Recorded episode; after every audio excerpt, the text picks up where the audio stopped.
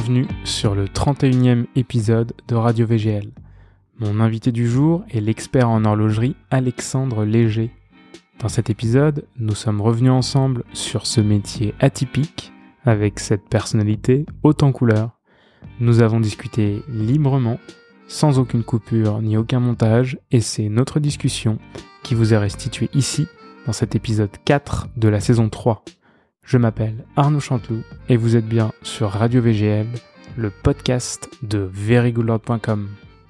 Avant de commencer ce podcast, laissez-moi vous parler de Bûcherer Paris, mon partenaire pour cette saison 3 de Radio VGL. Bûcherer Paris, c'est un magasin d'horlogerie de 2200 mètres carrés, c'est vraiment immense, qui regroupe 32 marques sur 3 étages au 12 boulevard des Capucines à Paris. La maison Bûcherer propose des montres neuves, bien entendu, mais aussi une sélection de seconde main appelée CPO pour Certified Pre-Owned.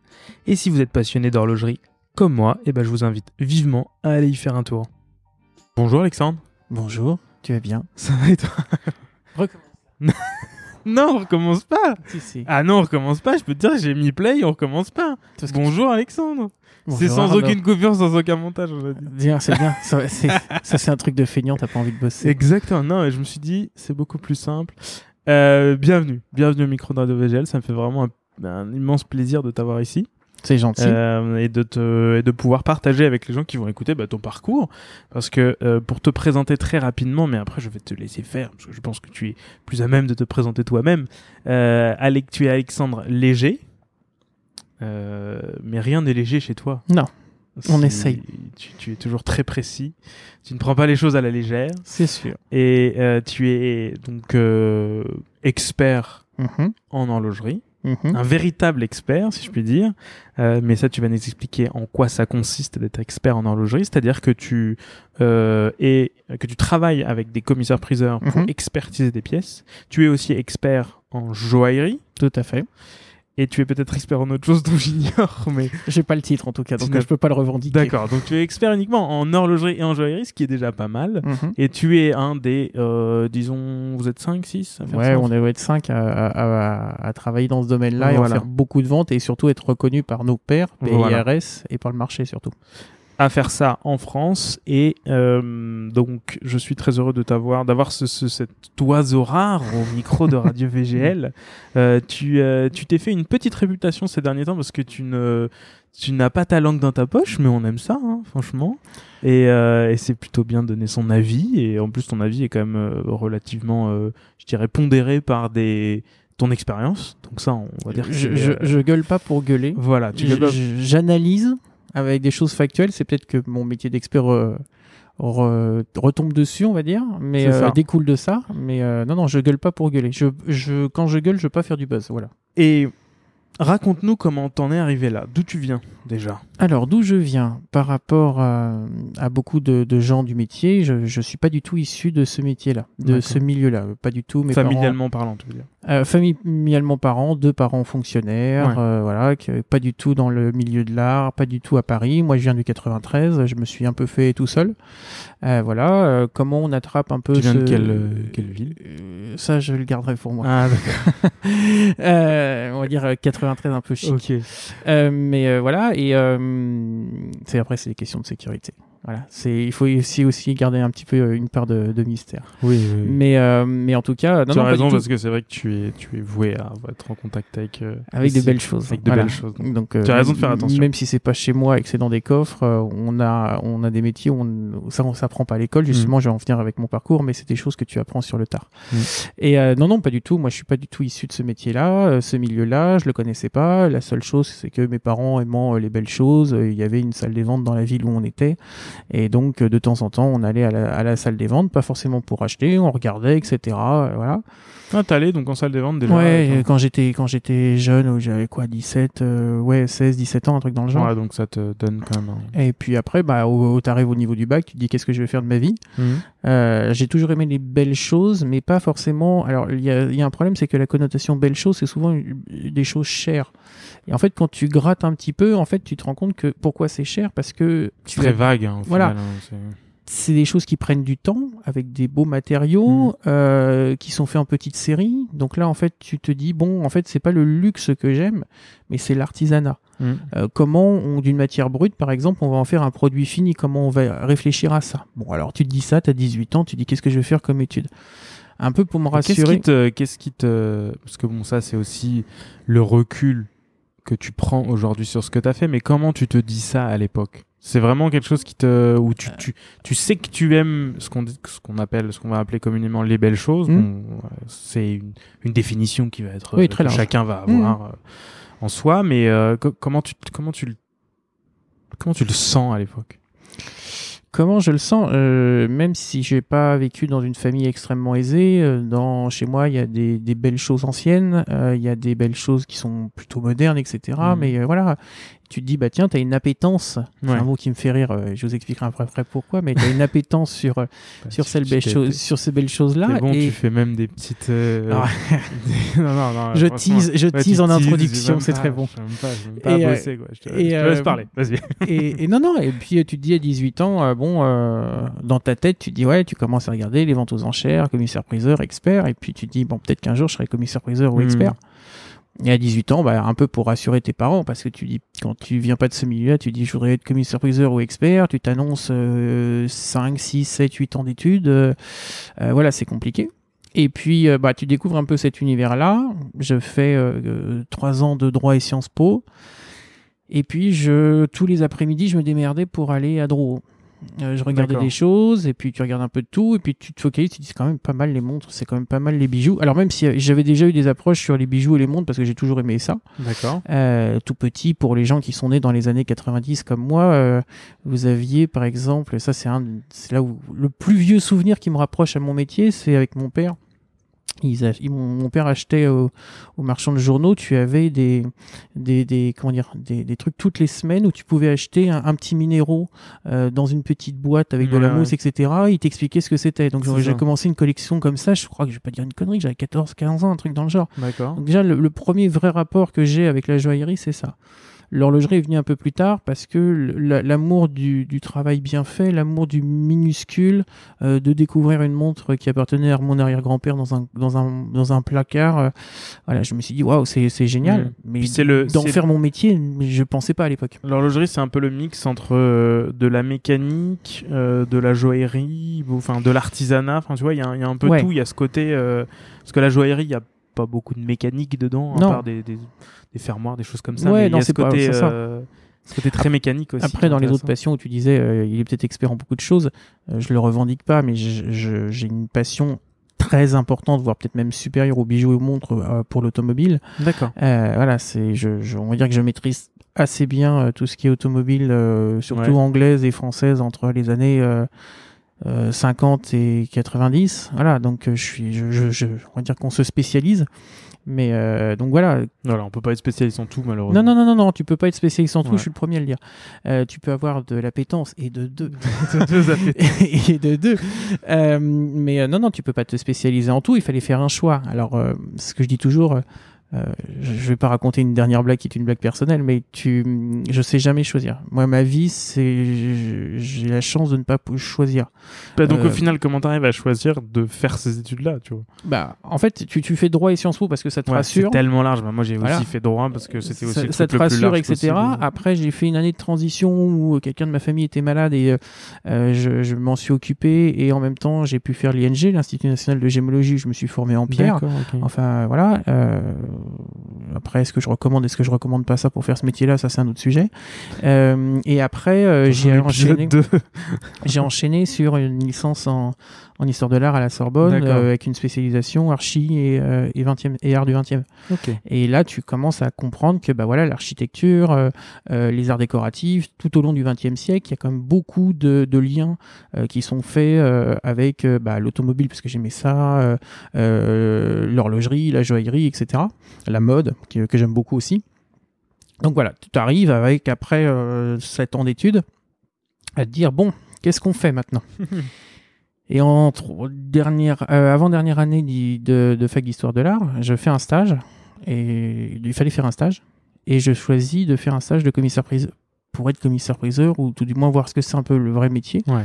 Euh, et euh, comme t'es pas, tu, tu regardes le calendrier, tu dis bon, écoute, si tu bosses bien, en avril, t'as fini et tu peux faire mai, juin, juillet, août Ouais. ou mai, juin, juillet, avril, mai, juin, pardon. Pourquoi je dis avril, mai, juin? Parce qu'en fait, nos ventes, les ventes intéressantes dans l'année, elles sont souvent au mois de juin et au mois de décembre, Ah ouais. mais il faut deux mois de préparation. Et pourquoi? Euh, parce Pas- que pas en la fait, préparation, le, mais le le- marché, le marché veut qu'on fait souvent des, des ventes, ce qu'on appelle les ventes de prestige, etc. euh, autour du mois de, enfin dans le mois de juin et dans le mois de et dans le mois de décembre. Il y avait eu une explication historique à ça ou... Non, c'est avant les vacances. euh, D'accord. les- les- en bijoux et montres, c'est souvent parce que tu as ce que j'appelle les maintenant ce que j'appelle les ventes de bacs et de mariage parce que tu te maries dans l'été, tu prépares les bijoux, les, euh, les bacs euh, parce que tu offres un cadeau à ta fille ou à ton fils parce qu'il a réussi un examen, etc. Et Noël pour, pour euh, voilà autour Ouais, de. Noël. Et donc je me suis dit moi faire une- un stage à Paris juste au mois de juin, je m'en fous parce que je vais voir l'aboutissement du travail des autres, mais pas Mhm. mon travail qui a permis de faire la vente. D'accord. Et j'ai dit bah écoute bosse bien, bosse bien. Et en avril je bosse bien et je récupère un stage euh, à Cannes euh, pendant euh, trois mois où j'ai commencé à monter une vente. La commissaire président m'a dit oh, allez-y faites ce que vous voulez. Sympa. C'est très sympa, inconscient mais sympa. Quelqu'un qui t'a fait confiance. Quelqu'un qui m'a fait confiance. Et euh, Confiance un peu aveugle. Non, après, je sais pas, il a dû sentir Non, en toi. a- aveugle. Après, tu, tu lui montres que tu étais passionné, Oui, que tu as fait un peu des études là-dedans, que Oui, la tu peux- confiance, tu ça peux se- ça se apporter gagne. une chose. Donc euh, voilà. Il se passe que bah, la vente se passe euh, plutôt très bien, Euh, très très bien. Et à la tu construis rentrée, une vente de quoi? Euh, bijoux et montres. Ok. Avec des bijoux sympas, des montres très sympas. C'est comme ça que j'ai fait la Et connaissance. tu les sources où tu les... Alors comment tu sources dans Je vais te poser des questions un peu bêtes. Hein, Non, non, non, désolé, non, mais- non, non, mais je, je t'aurais expliqué après. Comment tu sources en fait? Eh ben, tu fais euh, des pubs dans le journal local, euh, nous recherchons ça, Ah tu ouais? envoies une, un mail à, à tous tes clients que tu as déjà en disant bah, si vous voulez, on est en train de préparer une vente de tel type, euh, on clôture telle date pour une vente de temps, euh, est-ce que vous avez des choses qui, à vendre, etc.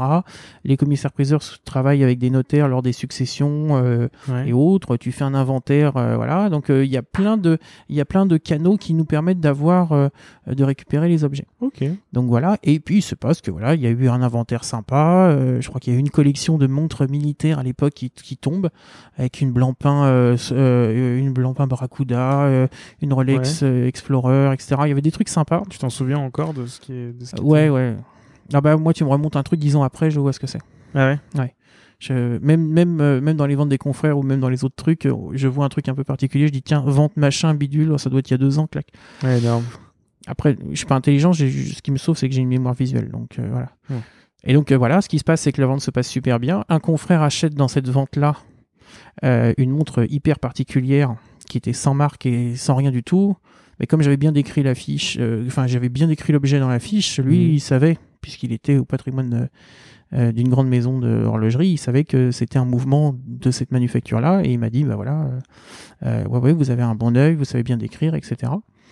Et puis euh, à la rentrée euh, d'après, donc on est en troisième année d'histoire de l'art, euh, j'ai partagé mon temps entre la Sorbonne et euh, une, un dépôt vente de luxe que tout le monde connaît qui s'appelle Collector Square, Ah d'accord. où je reste, je sais pas, six, euh, six mois en, en stage. Et donc là, t'apprends, tu vois beaucoup de choses. C'était quoi ce blanc? T'apprends beaucoup de choses. Et Il y a eu euh, un sourire avec, euh, avec le blanc. Voilà, je sais pas si tu. Non, mais après, tu. tu t'apprends beaucoup de choses. T'apprends beaucoup de choses. Et, euh, et voilà, euh, en bien ou en mal. Et puis ça te forge. C'est c'est- c'est ça qui est top. Ça te Euh, forge, ça te forme, ça te. T'as 25 ans, euh, Mm. tu vois des choses, tu rencontres des confrères, tu rencontres les clients, tu les vois tous les jours. Donc ça, c'est top. Euh, voilà, c'est super d'avoir cette expérience-là. Euh, il se passe euh, six mois, quelque chose comme ça. euh, L'été passe, etc. Je commence à me dire, ah, expert, ça serait quand même pas mal. Mais bon, vu mon jeune âge, jamais ils m'accepteront, etc. Mhm. Et puis il y a une maison de vente qui me en février, ça doit être un truc comme ça, février, janvier, février 2000, je me vois pas vieillir, 17. Ouais, un truc dans le genre. Euh, qui me dit voilà, on voudrait monter un département. On a déjà un département bijoux. Est-ce que ça vous intéresse d'avoir de monter le département montre On sent que ça, ça fonctionne, etc. Bah, j'ai dit ok, pourquoi pas. Ça, c'est chez qui? Chez Osna, à Fontainebleau. Ok. Et euh, alors ça passe, j'ai monté ce département-là qui va maintenant continuer à, à fonctionner. Et euh, la Sans première- toi Oui. Ou- Ah ouais. Il arrive qu'il y a des choses qui fonctionnent Ouais. sans moi. J'ai mon jugement sur certaines choses, mais je ne dirai pas plus. Mais T'as t'as monté ce. ce j'ai monté ce département-là de, de A à Z. On, a, on a tapé dans les fichiers clients, dans, dans- en vin, en automobile, en, en, en différents trucs qui peuvent être euh, l'univers de l'homme, comme disent certaines maisons anglo-saxonnes. Je crois que j'ai vu ça il y a pas longtemps. Et puis, euh, en faisant une blague à Maître Ozna, euh, donc le commissaire-priseur, je dis écoutez, le, le plus drôle, c'est que ça serait euh, la première vente, on fasse un record du monde. Mais non, mais non, jamais on fera un record du monde. Et le- la première vente, on a fait un record du monde. Un record du monde de quoi? Euh, j'ai eu le record du monde. Alors ça passe. Les records du monde, il y en a certains qui sont battus tous les trois mois euh, Ouais. en, bonne période et des fois il y en a qui restent Oui, ça. aeternam. Mais j'ai eu pendant quelques mois le record du monde sur une Blancpain 50 Phantom. Ok. Donc voilà. Et puis ça arrive euh, comme dans certaines. euh, Ça, t'aimes dans- bien? De quoi? T'as faire des petits records comme ça? Alors il y a des records. Tu sais que le jour où tu le fais, quelques mois après, ils vont être battus. Il y en a certains où tu sais que tu, tu les as à vitam aeternam. Ça te fait plaisir? Je sais que j'en ai qui sont imbattables. C'est ton. C'est. Ouais, parce que en fait, pour beaucoup Non, mais de gens, vas. pour beaucoup de gens, en fait, quand tu te dis, euh, il fait un record du monde, euh, voilà, j'ai la chance que depuis trois ans, je dois faire trois records du monde par an. Donc, sur euh, différents. ouais, sur différents, que ça soit sur des bijoux, ou que ce soit sur des montres. hmm. Et ça t'assoit ta légitimité.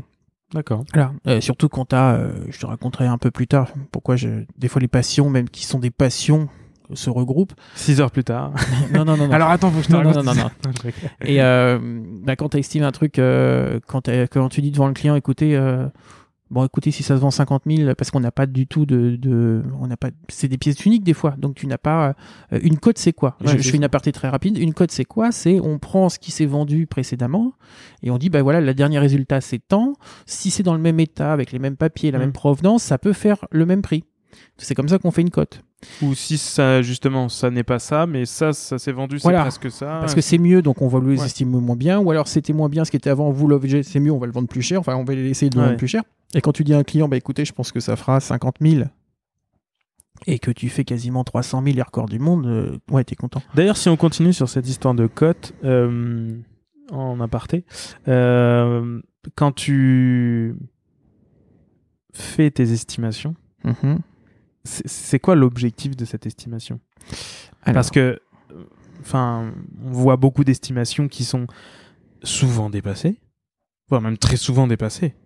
Les estimations, c'est, enfin, du moins dans l'horlogerie en tout cas. certaines maisons de vente, je dirais, trop souvent dépassées. Ouais. Mais toi, par exemple, quand tu fais des estimations, euh, t'es Enfin, j'ai l'impression. hein, Après, je suis vraiment, j'ai pas un, Mhm. un recul énorme, mais j'ai l'impression que t'es pas celui qui estime euh, le plus généreusement. Non. Donc, tu vas dire une pièce qui, tu l'estimes à 15 euh, 1000 euros Mhm. ou 1000 euros, je voilà, peu, peu importe. Et, et finalement, ça, on va, ça va être vendu 50. Quel est l'objectif Alors, Enfin, moi, je suis, pas, le- je suis pas trop. Je suis. euh, alors, je me permets de te contredire. Je suis pas trop comme ça. Il y a certaines pièces que tu. Moi, je dis toujours au commissaire-priseur, il faut faire des estimations qui soient attractives et raisonnables. D'accord. Raisonnable, tu sais que ça peut se vendre 1000. Autour de 1000, tu vas faire une estimation entre 800 et 1200. D'accord. Donc, C'est- il y, a y un côté c'est commercial. C'est quoi. raisonnable, d'accord Ouais. Mais il faut que ça soit en même temps attractif, parce qu'il faut que tu donnes envie aux gens de venir se manifester pour s'inscrire Ouais. à la vente et, en, et enchérir. Et si tu as au moins plusieurs personnes qui se manifestent et qui viennent enchérir, à ce moment-là, les prix montent et c'est le marché qui se fait. D'accord. Donc il faut faire quelque chose qui soit raisonnable, donc pas dire que ça vaut un euro ni Ouais. un million si ça vaut Ré- 1000 Réaliste parce que. Voilà. Réaliste, raisonnable et attractif. Moi, je suis pas du tout du style. euh, Certaines maisons anglo-saxonnes euh, font des estimations qui sont déjà, euh, c'est plus des fourchettes, c'est des louches avec des trous entre 100 000 et 200 000. Bon, c'est quoi 100 000 euros Ça veut dire que tu as fait une affaire de 100 000 euros, tu es à la limite de la connerie. Donc, Ouais, des, c'est- des, des, des- des deltas aussi importants x2, x3, je trouve ça débile. Surtout quand tu sais que l'objet en vaut 500. Hmm. Donc, Ouais, alors, il y a quand même déjà, un- moi, je comprends une pas certaine mon- légitimité quand tu donnes ton estimation. Mm, Alors la Enfin, légitimité, c'est pas ça. C'est pas ça. C'est-à-dire que je pense que beaucoup de maisons de vente aujourd'hui, on peut rentrer, on va rentrer dans le dur. Les maisons de vente aujourd'hui, surtout internationales, on va dire qu'il y en a quatre qui tiennent le haut du pavé dans les montres, euh, Mhm. parce que voilà, on va dire qu'il y a Philips qui est maintenant un peu au-dessus des autres dans les montres, Christie's, Sotheby's et, euh, et Antiquorum. Voilà, on va dire que c'est le, le, le quatuor euh, important à, à rayonnement mondial, on va Ouais. dire. Le problème, c'est que par exemple chez Philips, ce que j'apprécie parce qu'ils arrivent à avoir des objets extraordinaires, les gens ne vont pas venir acheter un objet, mais vont venir acheter un objet chez Philips. D'accord. Si tu veux, c'est comme Colette il y a quelques années. C'est pourquoi dans la boutique d'à côté de Colette, le, le trick-shirt il était à 20 balles et pourquoi chez Colette il est à 200. Hmm. Parce que tu acceptes de payer un même objet équivalent dans un endroit précis, tu vas le payer plus cher. T'achètes un univers. T'achètes un univers, t'achètes peut-être un sérieux, Ouais. t'achètes peut-être aussi. Euh, si T'achètes c'est- l'expérience. si-. Voilà, oui, l'expérience client. Et pourquoi tu mettrais plus cher avec des gens différents? Parce que tu crois à ces gens-là Ouais.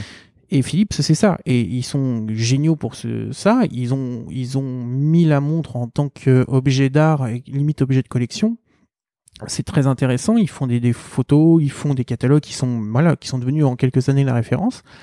Euh, après, voilà, ils, ils font ils se la sont cote. fait quand même bien Ils font- assommés euh, par euh, certains experts. euh.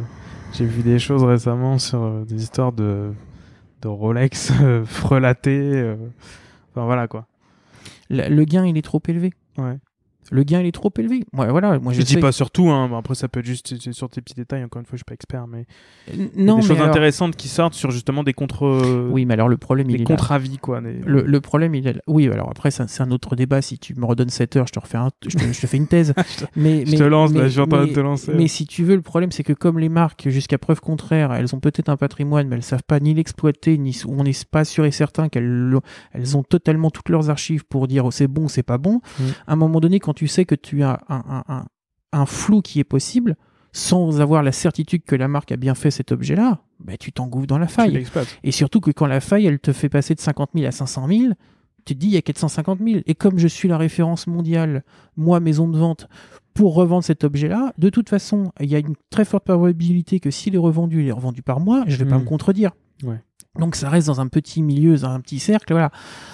Après, voilà, le problème, c'est ce que j'ai dit, et comme tu disais tout à l'heure en introduction, euh, j'ai pas ma langue dans ma poche, ou voilà, je, fais des analyses euh, qui n'engagent que moi, mais je, j'essaie d'être le plus factuel possible. Euh, on est depuis deux ans dans une période où les gens sont chiés, les gens ne se voyagent pas, les gens ont du blé, euh, il y a de la crypto-monnaie qui a explosé. Vous, m'empêcherez pas de penser que quand tu vois les courbes de la crypto-monnaie, les courbes des montres de collection, c'est quasiment un parallèle parfait. Là, ça s'est cassé la gueule depuis trois mois. Euh, les, les montres se sont cassées la gueule aussi. Donc, euh, bon, Le bitcoin remonte, attention. oui, là, et là d'ailleurs, ce que, tu vois, c'est que depuis allez, euh, trois semaines, un mois, y a des, y a, y a le- ça, ça, ça reprend un petit Mhm. peu du, du gap. Là, tout le monde attend euh, avec frénésie les, deux- les nouveautés 2023. euh, on verra bien ce qui va se passer. euh, il y aura des nouvelles cotes. Et c'est ça aussi qui est plaisant dans le Mhm. métier d'expert. C'est-à-dire que j'ai- j'ai- rien n'est jamais arrêté. Hmm. Et il y a tout- toujours des nouvelles choses qui sortent. Il y a toujours des nouvelles codes qui se font tous les jours. Il faut être à l'affût de toutes les actualités Ouais. au jour le jour. C'est ça qui est hyper, euh, hyper agréable. Et donc c'est ça qui, à l'époque, quand tu fais ta première vente, t'a donné envie de continuer et donc de devenir expert? Ouais, alors en fait, quand, tu, quand je fais ma première vente, je me rends compte que quand tu as un petit peu de temps, ce qui dans ce domaine-là n'est pas tout à, fait- tout à fait euh, le cas, quand tu arrives à avoir du temps, qu'on te laisse faire un petit peu ce que tu penses être bon pour l'objet, Ouais. que tu as le temps de faire des recherches, que tu le mets bien en valeur, les gens y croient. Et s'ils y croient, les prix explosent. Et, et là, je me suis dit, waouh, ça c'est ça c'est top. Après, euh, devenir expert, c'est autre chose. Euh, je, je fais plusieurs ventes. euh, Je, on me, on me propose de travailler en, dans, dans des maisons de, dans des maisons de vente aux enchères, euh, pas en tant que salarié, mais en tant qu'indépendant, etc. J'en fais plusieurs, etc. Je travaille avec un confrère. Puis à un moment donné, on me dit, bah écoutez, euh, si vous voulez, essayez de tenter de passer le concours. Ok. Donc tu passes un concours euh, pour euh, dans, dans le, il y a quatre ou cinq chambres d'experts en France. Je, je tente là où était mon confrère qui m'a parrainé parce que tu, tu es parrainé par un de tes membres pour pouvoir rentrer parce qu'il y a déjà un père qui va un père PAIRS qui valide euh, ton, ton savoir en disant oui je lui fais confiance etc. Et puis tu Mhm. passes un examen tu, tu de moralité, un examen de, de, de ton savoir etc. Tu justifies ce que tu as fait. Et puis moi, je me, re- me rappelle très bien le jour où j'ai passé l'examen. Ce qui les a fait très rire, c'est que le dernier moment de l'examen, j'ai donné mon passeport pour pouvoir qu'ils refassent euh, toute la, le, que, que je rentre dans le dans le syndicat. Et là, ils se sont aperçus que j'étais un peu très jeune. Ouais. Merde, on a rentré un gamin. Et, euh, et en fait, c'est ce que je me bats. Et aujourd'hui, j'ai la chance à, à la CEA, de, donc c'est le syndicat auquel j'appartiens. Je suis secrétaire général de mon syndicat. C'est quoi CEA euh, compagnie d'ex des euh, compagnies. Alors, je peux pas dire une chose parce que on est en train de changer le, on est en train de changer la la nomenclature et je veux pas dire une bêtise. C'est compagnie des experts en antiquité, œuvres d'art. Euh, Voilà.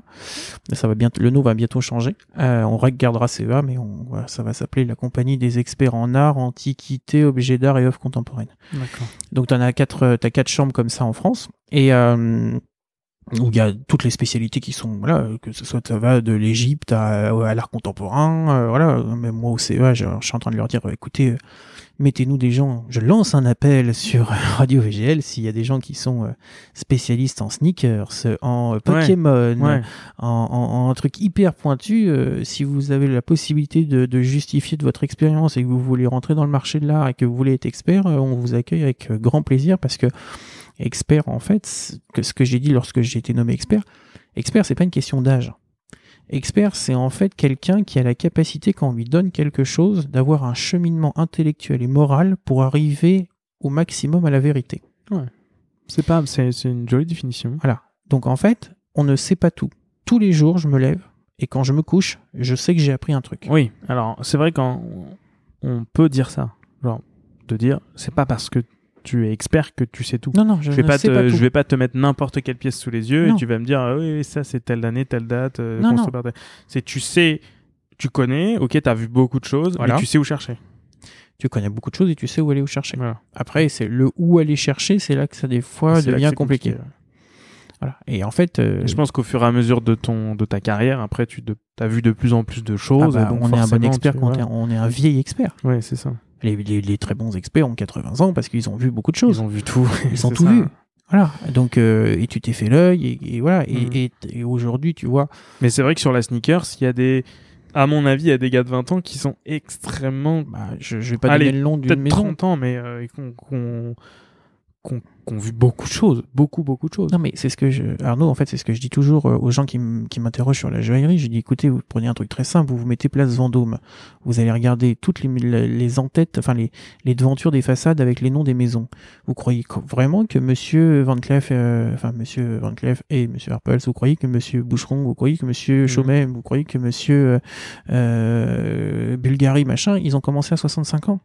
Ils ont commencé à 14 ans sur les établis, ils ont monté leur marque à 20 ans. Je vois pas pourquoi à 30 ans on donnerait pas la légitimité à des gens que ça fait 10 ans qu'ils font ce métier-là. c'est clair Voilà. Donc euh, ça, moi, le, le- je suis ni vieilli, euh, je suis pas euh, contre les gens qui sont très âgés. Je suis pas non plus contre les jeunes. Je veux juste que avec de la passion, avec un, avec du travail, avec un- une rigueur intellectuelle pour faire quelque chose, on puisse arriver à faire quoi que ce soit et dans n'importe quel métier. Pas C'est ça, c'est ça qui te. Je dirais, euh, si je devais donner mon avis sur ça, c'est un peu ça qui te caractérise. C'est que t'es dans une recherche perpétuelle de. On va pas dire de vérité, mais un peu d'excellence quand même. Bah, Enfin, c'est ça. En fait, j'ai l'impression qu'il y a rien de. Il y a rien qui t'énerve plus qu'une approximation, quoi. Mais c'est c'est le, le truc qui m'énerve le plus au monde. Et en fait, ce qui m'énerve surtout, c'est que moi, je, je le vois, ne serait-ce que par les Ça archives doit pas être facile à vivre. Non, mais bon, qu'est-ce que tu veux que je fasse? Ils ont mis des, ils ont mis des portes automatiques sur la ligne 13, sinon je me serais passé sous les rails. mais, mais, euh, mais après, tu, tu t'en, t'en fais ton deuil. T'en fais ton deuil. Mais pourquoi je suis comme ça? Euh, Il y a plein de potes qui, qui, s'ils écoutent le podcast, ils se reconnaîtront. Mais euh, je suis pas nostalgique parce que quand je dis nostalgique, pour moi, ce serait une époque que j'ai Non, je vécue. dirais pas que t'es nostalgique, c'est vrai. Non, non, c'est pas une question de nostalgique, c'est que comme je vis avec des archives je- pour mes recherches, etc., Mhm. je vois le travail qui était fait à l'époque. Je vois la passion qu'on mettait pour y arriver. Peut-être avec moins de pression financière. Mais les gens étaient passionnés et aimaient leur travail. Aujourd'hui, tu te rends compte que quand tu vois même les choses modernes, euh, j'ai rien contre le moderne. Les gens me disent, tu me parles pas de moderne. Je parle du moderne, je peux en parler. Mais en fait, c'est conçu par des gens qui doivent avoir une rentabilité et c'est euh, fait par des gens qui, qui, quand ils doivent communiquer sur ces objets-là, ils n'ont pas la passion, etc. Et donc ça, ça profondément, ça m'énerve. Parce que avant, c'était peut-être avec des trucs, des gens trop passionnés qui le faisaient et ça touchait pas assez de monde. Et aujourd'hui, c'est fait par des gens qui sont pas passionnés, ça touche beaucoup de monde. Mais le problème, c'est que on est passé d'un d'un d'un extrême à l'autre. Tu, tu crois qu'on arrive à, à réunir les deux à un moment, à rester sur. Oui, ça s'appelle les indépendants, ça s'appelle les micro-marques où tu, tu, Mm. tu, tu te fais une tes communautés autour de toi et tu fédères autour d'un projet. C'est très compliqué de marcher sur cette fine ligne qui est le la passion rémunératrice. Euh, tu sais, tous les jours, je dis, euh, je me pince de vivre de mes passions. Il y a plein de gens qui se lèvent euh, le matin et qui vivent pas de leur passion. Moi, je reconnais que c'est une chance. Après, comme je dis toujours, j'ai passé 8 ans dans ma chambre à pleurer pour essayer d'y arriver. Donc chacun, fait, chacun son chemin de croix. Donc ça a été douloureux quand même de réussir à arriver là où t'en es. Ah mais de toute façon, on part du principe qu'un jeune n'a pas le droit de réussir, et surtout en France. Donc, euh, tu, comme tu dis, l'excellence, en fait, on comprend pas pourquoi quelqu'un qui est jeune, qui euh, n'a pas fait euh, plein de parcours, etc. Je, je pense que je suis le seul qui n'a pas fait de stage. Moi, je connais plein d'amis qui sont dans le marché de l'art, qui ont fait des stages à répétition à répétition et qui, au bout du cinquième stage, ne sont pas pris. Euh, voilà, moi j'ai fait un stage dans ma vie et, voilà, mais, mais je, je, suis ni un exemple ni un contre-exemple. Je, dis juste que bah voilà, quand tu quand as vraiment envie, je pense qu'à un moment donné, dans une société où les gens sont très comment dire euh, très lisses, euh, quand on est euh, a de la matière, quand on a a du cuir et que quand on a vraiment quelque chose à défendre, bah on, on, on détonne. On aime ou on n'aime pas, mais on ne peut pas rester indifférent. Donc après, on aime ce que je fais, on n'aime pas ce que je fais. Moi, il n'y a pas de souci. Moi, il y, y, a plein de gens que j'aime pas, il y a plein de gens que j'aime bien. Donc c'est comme tout, hein, c'est comme la bouffe. Hein. Il y a des choses que tu aimes, des choses que tu n'aimes pas. Bon, par contre, es, parfois, c'est comme la bouffe, peux être, tu ne peux ne pas aimer, tu peux être allergique. Bon. Hmm. des fois, je suis allergique à certaines choses. Mais voilà. Mais en tout cas, en, tout cas, on est des métiers de passion, oui. Et, et, mon but, après, c'est une question aussi euh, personnelle, c'est que euh, le métier d'expert, ce qui est hyper important pour moi, c'est transmettre. C'est-à-dire qu'on a eu deux générations, on va dire, pourquoi je dis deux générations Ça fait 40 ans que les experts ne forment pas, euh, qu'on garde entre eux, qu'on ne divise pas l'information, euh, on va la perdre d'ailleurs. Oui, c'est euh, un peu dur parce que si tu formes ton... Bon, à part, à part si t'es si es à l'état décidé de te mettre à la retraite, mais si tu formes ton prochain, il euh, n'y a pas besoin de 10 000 experts en France, donc potentiellement tu donnes ton boulot à quelqu'un d'autre. C'est ça en fait. Oui, oui et non, mais le problème c'est que si tu transfères, si à partir d'un certain âge tu ne transmets pas ce que tu as su, ou comment tu as analysé, les archives que tu as, ils en font quoi? Hmm. Il y a un cabinet d'expertise qui est très connu, qui a été liquidé il n'y a, a, pas très longtemps. La bibliothèque, elle est partie. Euh, elle a été liquidée, il y avait rien dedans très intéressant, mais je suis sûr et certain qu'il y avait des livres de, de registres, des, trucs de poinçons. Hmm. On l'a pas vu. Est-ce que c'est la famille qui l'a gardé et autres, ou alors est-ce que c'est parti au feu parce que tout le monde s'en foutait? Donc on a perdu euh, 60, 70 ans d'archives. Hmm. Parce que des enfants s'en foutent, parce que c'est pas, ça n'a pas une valeur euh, commerciale ou quoi que ce soit. Et là, pour toi, ça te brise le cœur. Mais c'est insupportable. C'est juste insupportable. On, on, est en train, euh, on est en train de se dire que tout est disponible sur Internet. C'est faux. Rien n'est disponible sur Internet. C'est ridicule. La, la, part de ce qui est disponible sur Internet et de la disponibilité que vous avez en bibliothèque ou parce qu'il y a des gens qui vous parlent. Moi, à chaque fois, je fais parler les gens. Il y a pas longtemps, j'étais dans une expertise à Nice. L'objet, j'aurais mis euh, X parce que euh, voilà, on m'apporte ça comme ça. Il y a un faisceau d'indices qui me font dire que c'est pas possible. L'objet que j'ai sous les mains, euh, dans les mains, et la personne qui me l'apporte, il y a une dichotomie. C'est pas possible. Hmm. Ça me paraît trop gros par rapport à, ce qu'est la personne. Je pose une question, elle me dit bah voilà, c'est quelqu'un qui me l'a donné. Et quand j'entends le nom de la personne qui, qui l'a confié, j'ai une suée dans le dos parce que je sais qui c'est. Et le prix, c'est X fois 10. Mais si je fais pas parler la personne et qu'elle me transmet pas une information, l'information elle est perdue et, et, et, et, tout, et tout en découle. Hmm. Donc là, si tu veux... Euh, je suis extrêmement d'accord avec toi. Vraiment, c'est, je, pense qu'on partage ça. On, ça, on le partage vraiment énormément et, et, c'est et c'est aussi pour ça que ce podcast existe. C'est ça et notamment, tu vois. Et et j'avais une idée, j'avais une idée, j'avais une envie plutôt qu'une idée. Il y avait rien de business là-dedans, mais euh, tu vois, de faire un podcast avec euh, mes grands-parents, enfin un podcast, d'enregistrer un podcast pour moi, hein, pour ma mhm. famille, avec mes grands-parents ou avec mes parents, tu vois. Parce que juste, tu te dis, tu vois, enregistrer un peu, mais ça c'était purement personnel, mais à, ma petite échelle, enregistrer l'histoire de ma famille, tu vois. Et, toi, tu, là, toi, tu le fais à une échelle, hein, voilà, où, mais l'histoire des objets, euh, l'histoire de, enfin, tu vois. Et ça, c'est sûr que si tu fais pas parler les gens, finalement, les histoires, tu les, tu les, enfin, et si tu, ah. même tu l'enregistres, mais tu, tu les connais pas vraiment. Mais, mais, mais c'est, c'est, une catastrophe. Alors moi, j'adore, euh, j'adore rencontrer des gens nouveaux, j'adore euh, discuter. Je te redonne un exemple. Ça fera sourire mon confrère avec qui je vais écrire un, un ouvrage bientôt, mais euh, je rencontre un, quelqu'un qui a 90 ans mhm. et je lui parle, euh, voilà, un horloger, etc. Je lui parle et l'air de dire mais qu'est-ce qui m'emmerde le gamin là Tout le monde s'en fout de mes vieilles histoires. Je dis écoutez monsieur, vous avez un iPhone, même si vous vous faites chier cet hiver, prenez votre iPhone, dictaphone, vous enregistrez. Mhm. Vous voulez pas écrire, si vous savez pas, ça vous s'ennuie, dictaphone. Et je le fais parler, etc. Et il me fait, vous savez, mon père était importateur Breitling dans les années 50. Et puis, oh, je vais vous raconter une histoire que, oh, il y a personne qui le sait. Euh, vous connaissez Marcel Cerdan ben, Je dis, oui, oui, je connais Marcel Cerdan. Je dis, vous savez comment il est mort? Ben, Je dis, oui, il a eu un crash d'avion. Ben, ouais, il y avait un crash d'avion. Et en fait, dans ce crash d'avion-là, il y avait la première livraison des Breitling Navitimer pour l'Amérique du Sud. Et dans l'avion de Marcel Cerdan, bah, mon père, il a racheté toutes les Breitling Navitimer qui s'étaient écrasées. J'ai dit pardon? J'ai dit que les premières Breitling Navitimer qui devaient aller sur le continent américain, elles ont été écrasées dans le, dans le crash d'avion avec Marcel Cerdan Ben oui, je les ai vendues pendant 20 ans à la boutique.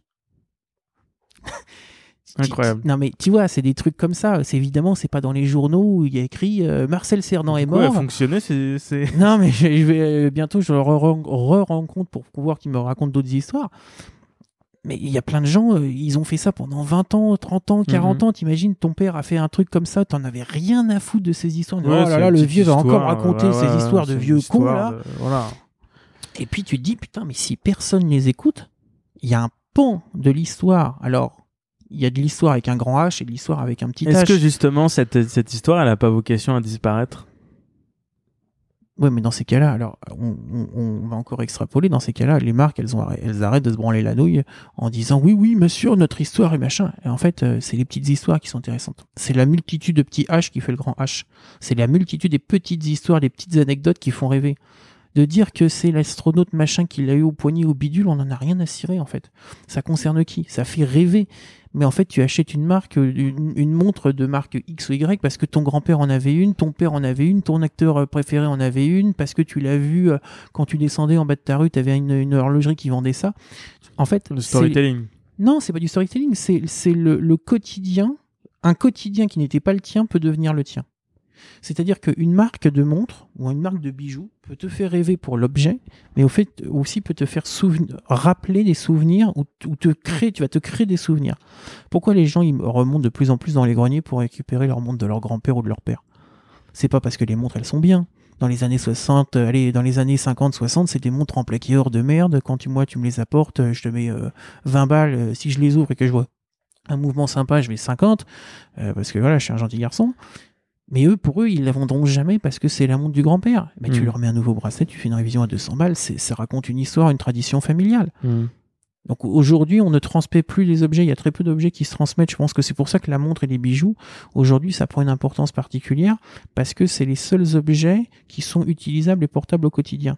Tu ne vois pas te meubler avec les, les meubles de tes grands-parents. Tu ne vois pas t'habiller avec les, les euh, ta femme. Tu ne vois pas te elle, elle va pas s'habiller avec les, les vêtements de, de tati machin, avec des, des trucs hyper euh, hyper ringards qui paraît aujourd'hui ringards. Hmm. Donc c'est la montre et les bijoux sont quasiment les seuls objets que tu peux transmettre de génération en génération. La bagnole, oui, mais tout le monde n'a pas des belles bagnoles de collection ou anciennes Ouais. pour avoir la place, Bagnole, etc. une maison. euh, Voilà, c'est de l'entretien, etc. ouais. Le, le bijou que l'alliance de mamie quand elle s'est mariée ou la montre de papy quand il était à l'armée, C'est extrêmement facile. c'est simple. Elles Mhm. sont déjà là, etc. Donc c'est aussi pour ça que je pense que tout ce qui est vintage est, de plus en plus sur le devant de la scène. Et comme il y a, des gens dans le monde entier, puisque ça c'est un peu des histoires euh, européano et américano-centrées, euh, dans le monde entier, il y a plein de gens qui n'ont pas eu ça. Parce qu'il faut pas oublier que même si on est en 2023, euh, les années 70, dans plein de pays, je vous invite fortement à taper les années 1970 dans, dans Google Photos. Vous tapez les grandes capitales qui sont aujourd'hui euh, avec des buildings, etc. Regardez ce que c'est euh, les capitales en Asie, en, en Amérique du Sud, Dubaï, etc. années 70. Ouais, bah c'est du sable. Bon, tu me diras, ils en ont gardé un peu, mais euh, tu... voilà. Donc ils ont pas de culture. C'est pas de culture dans le sens, c'est pas ils ont pas de culture euh, historique, etc. Ils ont pas la culture de l'objet parce que ça n'existait pas chez eux à une époque. Sauf Hmm. Des objets qu'on, qu'on- qu'on- comme on les connaît aujourd'hui. comme quoi. nous, Enfin, Améri- comme- ouais. européano ou américano, on, on les a connus. Donc ils veulent.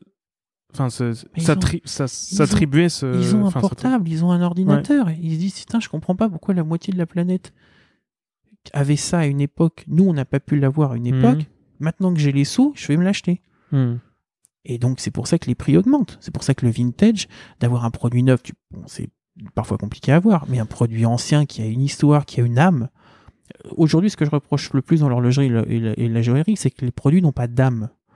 Ils ont pas. euh, ils- tu, tu sens pas la patte des Mais est-ce créateurs. que l'âme, c'est pas quelque chose qui qui se construit avec le temps, qui se construit avec l'histoire, tu vois Je suis sûr que le euh, tu m'as tu me racontais la dernière fois euh, des histoires de de de, de type 20 euh, qui étaient euh, détruites euh, parce qu'à la à l'époque c'était des outils, c'était des des tout simplement des outils, voilà, euh, qui étaient commandés par euh, par l'armée et puis bah voilà à la fin on les détruisait parce qu'un outil ça a une durée de vie ça va etc mais est-ce que justement l'âme du produit l'âme de l'objet se construit pas dans le temps? Est-ce que euh, la montre de Steve McQueen je ne vais pas dire que c'est la Monaco euh, la montre ou la tute non non c'est regarde tu prends l'exemple de Steve McQueen on en a parlé en, off la dernière fois la montre de Steve McQueen donc quand tu dis la montre de Steve McQueen les montres de Steve McQueen d'ailleurs on était plus sur des Rolex et des Anart mais bah voilà donc c'est quoi la montre de Steve McQueen? C'est un truc qu'il a porté trois fois deux heures dans un film en 1971. Mais là après on peut discuter de ton avis sur le storytelling, sur etc. Ah mais, est-ce que c'est pas du storytelling Mais là moi c'est du factuel. C'est ça aussi que le problème. Non non mais le storytelling de de de Tiger qui qui vient. Alors ok il l'a porté, voilà il y a des photos et puis bah on prend le fils de Steve McQueen, on lui non c'est ça, on, achète l'image et puis on dit voilà etc.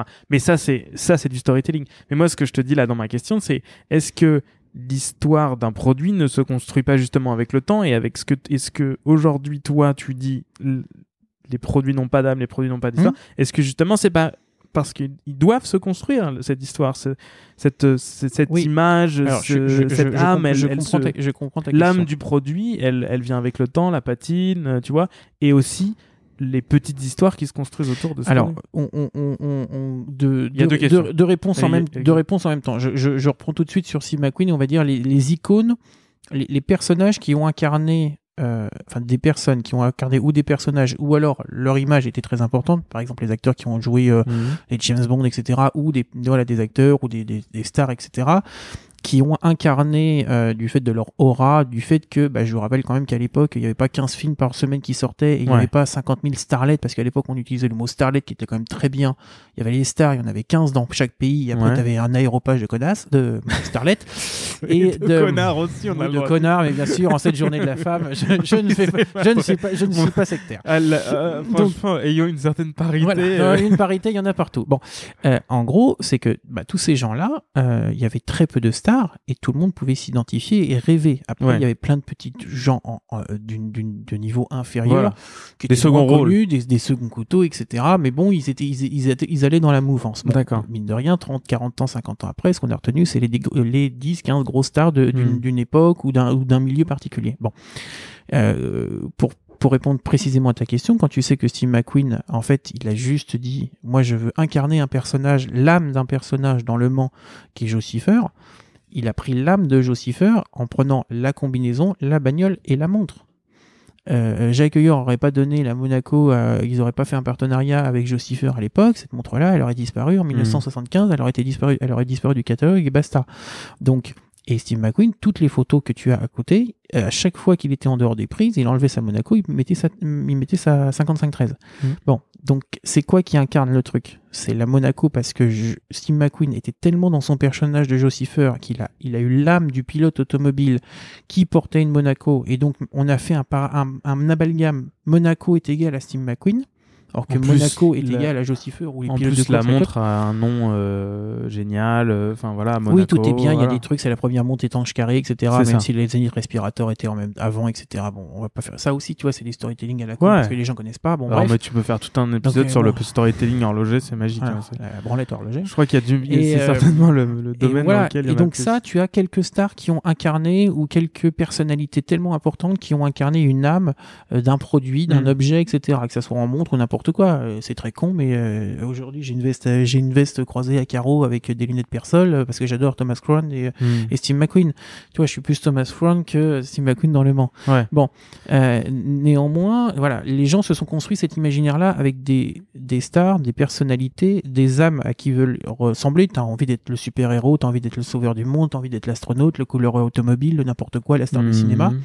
Ça, c'est une chose. Après, quand tu as de l'autre côté, on va dire l'âme du produit, l'âme du produit, pour moi, c'est les concepteurs. Le, concepteur qui va se dire, bon, j'ai envie de créer un truc, est-ce que je fais quoi? Je réponds à une attente, je crée une attente, je, je fais quelque chose de nouveau, je reste dans quelque chose qui est consensuel.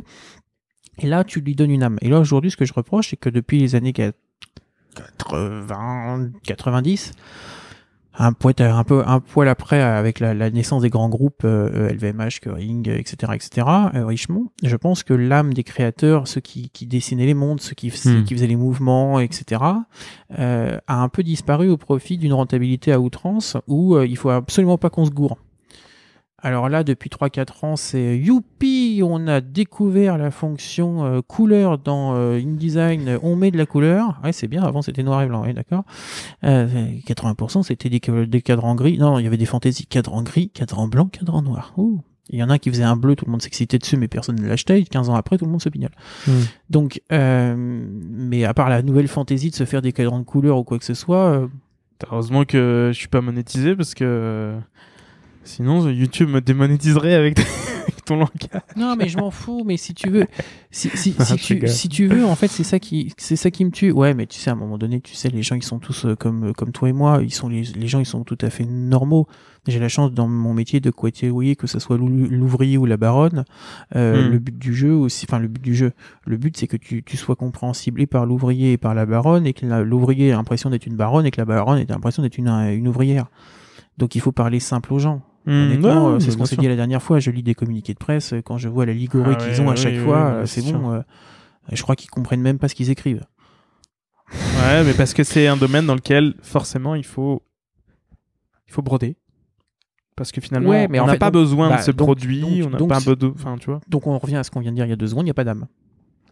Si le produit était tellement important, tellement puissant, avec euh, Parce charismatique, que le temps ne dira pas, euh, ne dira pas justement s'il en a ou il en a pas. Re- re- Regarde, si on, si on prend des parallèles dans un autre domaine que j'aime bien, l'automobile, il y a des choses où tu dis, bon, bah, c'est utilitaire, ça, ça marquera pas les histoires, et il y a des choses qui sortent, tu dis, waouh!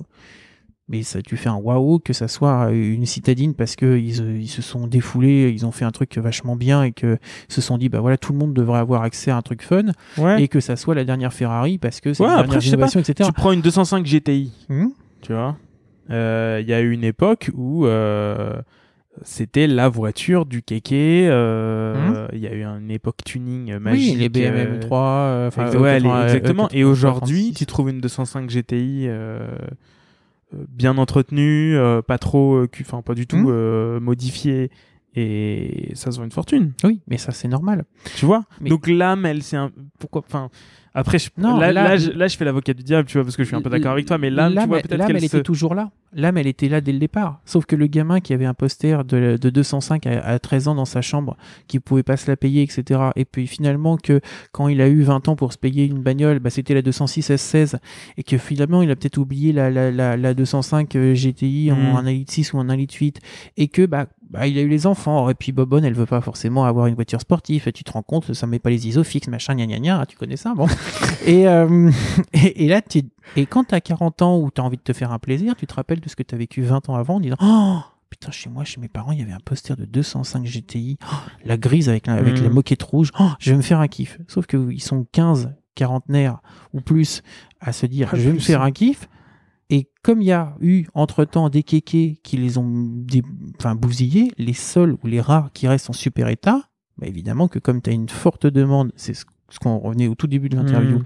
du podcast, pardon, euh, la cote, comment on fait une cote Offre et demande. C'est-à-dire Ouais, que sûr. tu as une, une, une offre qui est de moins en moins là, et surtout si tu veux aller dans du très beau, or que tu as une demande qui est de plus en plus importante. Hmm. Donc après, c'est un combat économique. Qui peut mettre plus Voilà. Mais l'âme, l'âme, je pense que l'âme était toujours là dans certaines voitures, dans certains vêtements, dans certains, euh, dans certaines choses de design.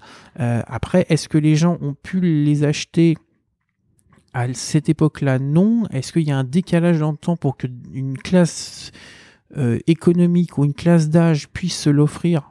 Peut-être. Mais l'âme, quand je pense que l'âme, quand elle, elle naît, elle, elle, elle ne meurt pas. Elle, elle est un peu toujours présente. Et aujourd'hui, tu n'auras pas d'exemple de produits qui en ont une? Mais il y a plein de, il y a plein de montres contemporaines qui ont, je suis pas du tout contre les montres contemporaines, il y a plein de montres contemporaines qui ont une vraie âme. Et je pense d'ailleurs qu'il y a une, il y a la, il y a un gap qui se fait entre le, le mass market où il y a, c'est vraiment pas d'âme, c'est on fait on fait un modèle pour faire un modèle et les, les choses qui sont extrêmement pointues. Moi, je regarde beaucoup les petits indépendants euh, parce que voilà, je trouve qu'il y a une vraie âme euh, technique. euh, Il y a, il y a, il y a vraiment une envie, une envie de. Non, il y a justement pas une envie de séduire, mais il y a une envie de, de marquer les esprits.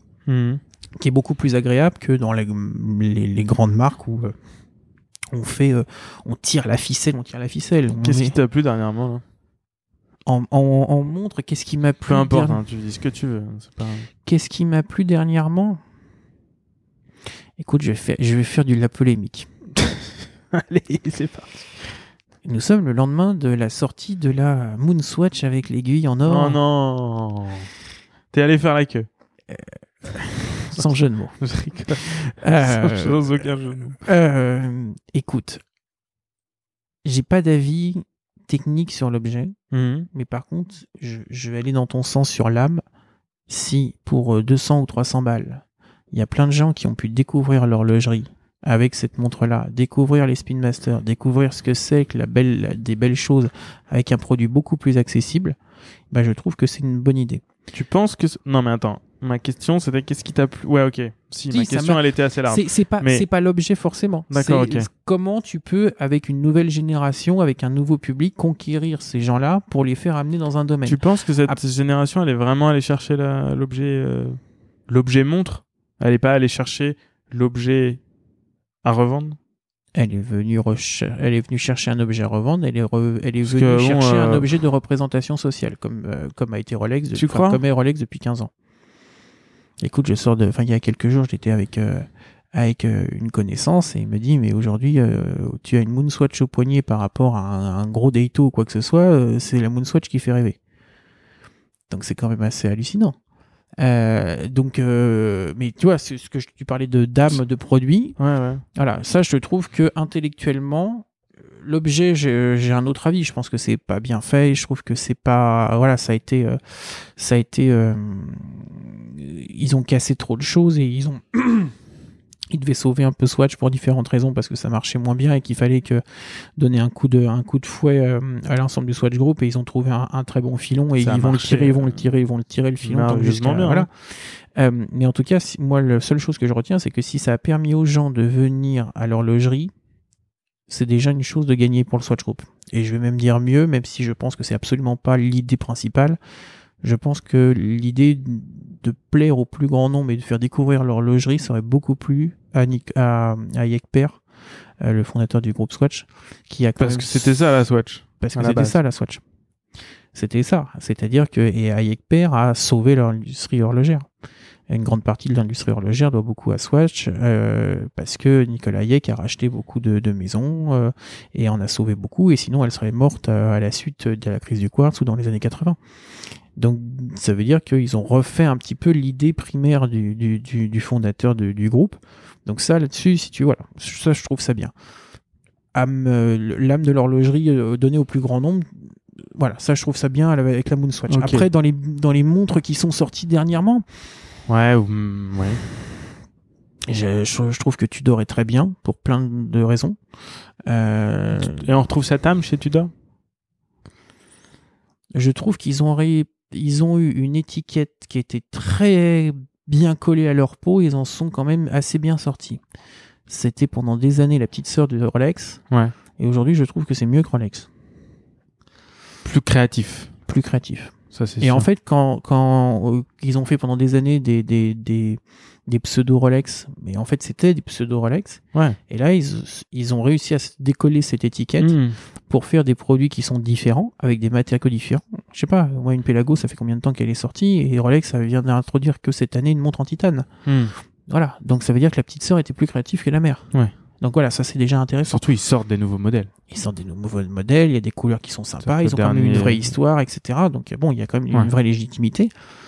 Après, moi, je suis toujours amoureux des indépendants. Moi, quand je vois des, quand je vois des finitions de, de, de montres, euh, voilà, quand je vois Journe, euh, Ouais. je trouve ça extraordinaire. Ferrier, euh, Ferrier, je trouve ça extraordinaire. euh, euh, voilà, je, je, c'est, euh, parce que c'est de la vraie horlogerie. Mm. C'est des gens qui s'en foutent de savoir si ça va marcher. Bon, d'un autre côté, ils savent que ça va marcher, mais bon. Aujourd'hui, euh, voilà, ils feraient un truc moche, ça marcherait quand même. Donc, euh, voilà. Mais en tout cas, euh, ouais, je suis, je suis assez admiratif des indépendants qui peuvent, euh, qui peuvent avoir une liberté totale. En fait, j'aime les gens qui sont libres. J'ai- j'ai- J'aime pas avoir des contraintes. Même moi, à titre personnel, j'ai horreur d'avoir des contraintes, donc je vois pas pourquoi de, beaucoup de gens en auraient. Et je suis très admiratif dans, un, dans, une, dans une industrie qui est très, c'est comme le- la joaillerie, dans des industries qui sont très corsetées, qui sont très codifiées, Mhm. qui est déjà un peu fou et qui et ça passe. Euh, je, je trouve ça vraiment génial. Et quand tu. On va revenir un peu à ce que tu as. Comment tu as commencé. Quoi. Donc après, tu as ton diplôme. Mhm. Euh, et à ce moment-là, tu travailles pour qui Alors, tu continues à travailler. Je euh, continue pour travailler pour différentes maisons Donc au début, tu travaillais, mais tu pas ton diplôme? Non. Pendant on- quelques mois. euh, pendant quelques mois, c'était une période de transition. Et on peut quand même. euh, Par exemple, c'est- un. très compliqué. Est-ce Ouais. qu'on peut être consultant? Ça, Ouais, voilà, consultant. qu'on peut être Il y a pas mal de consultants aujourd'hui dans les maisons aux enchères. C'est exact. Non, mais c'est vrai. Non, mais ça, c'est factuel. Après, je te demande pas ton avis dessus. Mais- Effectivement, c'est factuel. Il y a des con- il y a des consultants. D'accord. Mais c'est plus À du. titre personnel, je pense que c'est des consultants. Non. Soyons gentils. Soyons factuels. Non, pas forcément. Après, peut-être qu'ils sont pas experts. Ça, je- je- Alors, c'est pas une question d'être expert, c'est-à-dire qu'il y en a beaucoup qui sont jugés partis, ce qui devrait être formellement interdit. C'est des codes de déontologie qui sont extrêmement pas respectés. C'est ça qui m'énerve au plus haut point. Euh, voilà. Après, euh, Donc à la fois. euh, bah, sont, ils sont vendeurs et ils sont experts. Ils sont marchands experts. Est-ce que c'est pas. ça, ça doit... Est-ce que c'est pas plutôt des apporteurs d'affaires? Oh, T'appelles ça comme tu veux. Quand t'as le mandat de vente qui est au nom de ta femme, je... voilà. Bref. C'est Mais- un, un, un, un sujet de, de, de grande discorde dans le, au, au sein des experts. D'accord. Bon, je. j'ai Non, l'impression- mais c'est. c'est- J'ai l'impression que c'est dur. non, non, c'est, c'est, non, c'est pas dur. C'est, en fait, euh, techniquement, je m'en fous. Mais si tu veux, euh, je trouve ça pas normal qu'on, qu'on cache la vérité aux gens. Voilà. Oui, fait, après c'est sûr que toi tu t'astreins à une euh, à, à une- à un code de déontologie et que d'autres ne respectent pas. C'est ça que tu es en train de, de dire. C'est Voilà. ça. Ok. Après, moi, j'ai ma déontologie. Après, euh, je, vais être, je vais euh, dur. Bah, ils sont consultants pour une maison. J'en ai m'accroches. 15. Voilà. Donc, il y a des, il y a des, ça se sait, hein. On est, on est respecté par nos pairs PIRS, mais on est aussi respecté par le marché. Donc, c'est-à-dire qu'il y a des gens qui font une maison de vente ou quoi que ce soit, ou même qui donnent des avis ou autres, mais il y a, mais parce qu'ils sont copains avec le CP, avec le commissaire pardon, ils sont copains, voilà, mais ils bossent pas avec, euh, avec d'autres. Et ça se sait. Et quand il y a des gros dossiers, c'est pas eux qui les ont. Donc il y a, y a, y a- après il y a la prime pour certains qui sont la prime à la à, à l'existence sur le marché, ça c'est autre chose.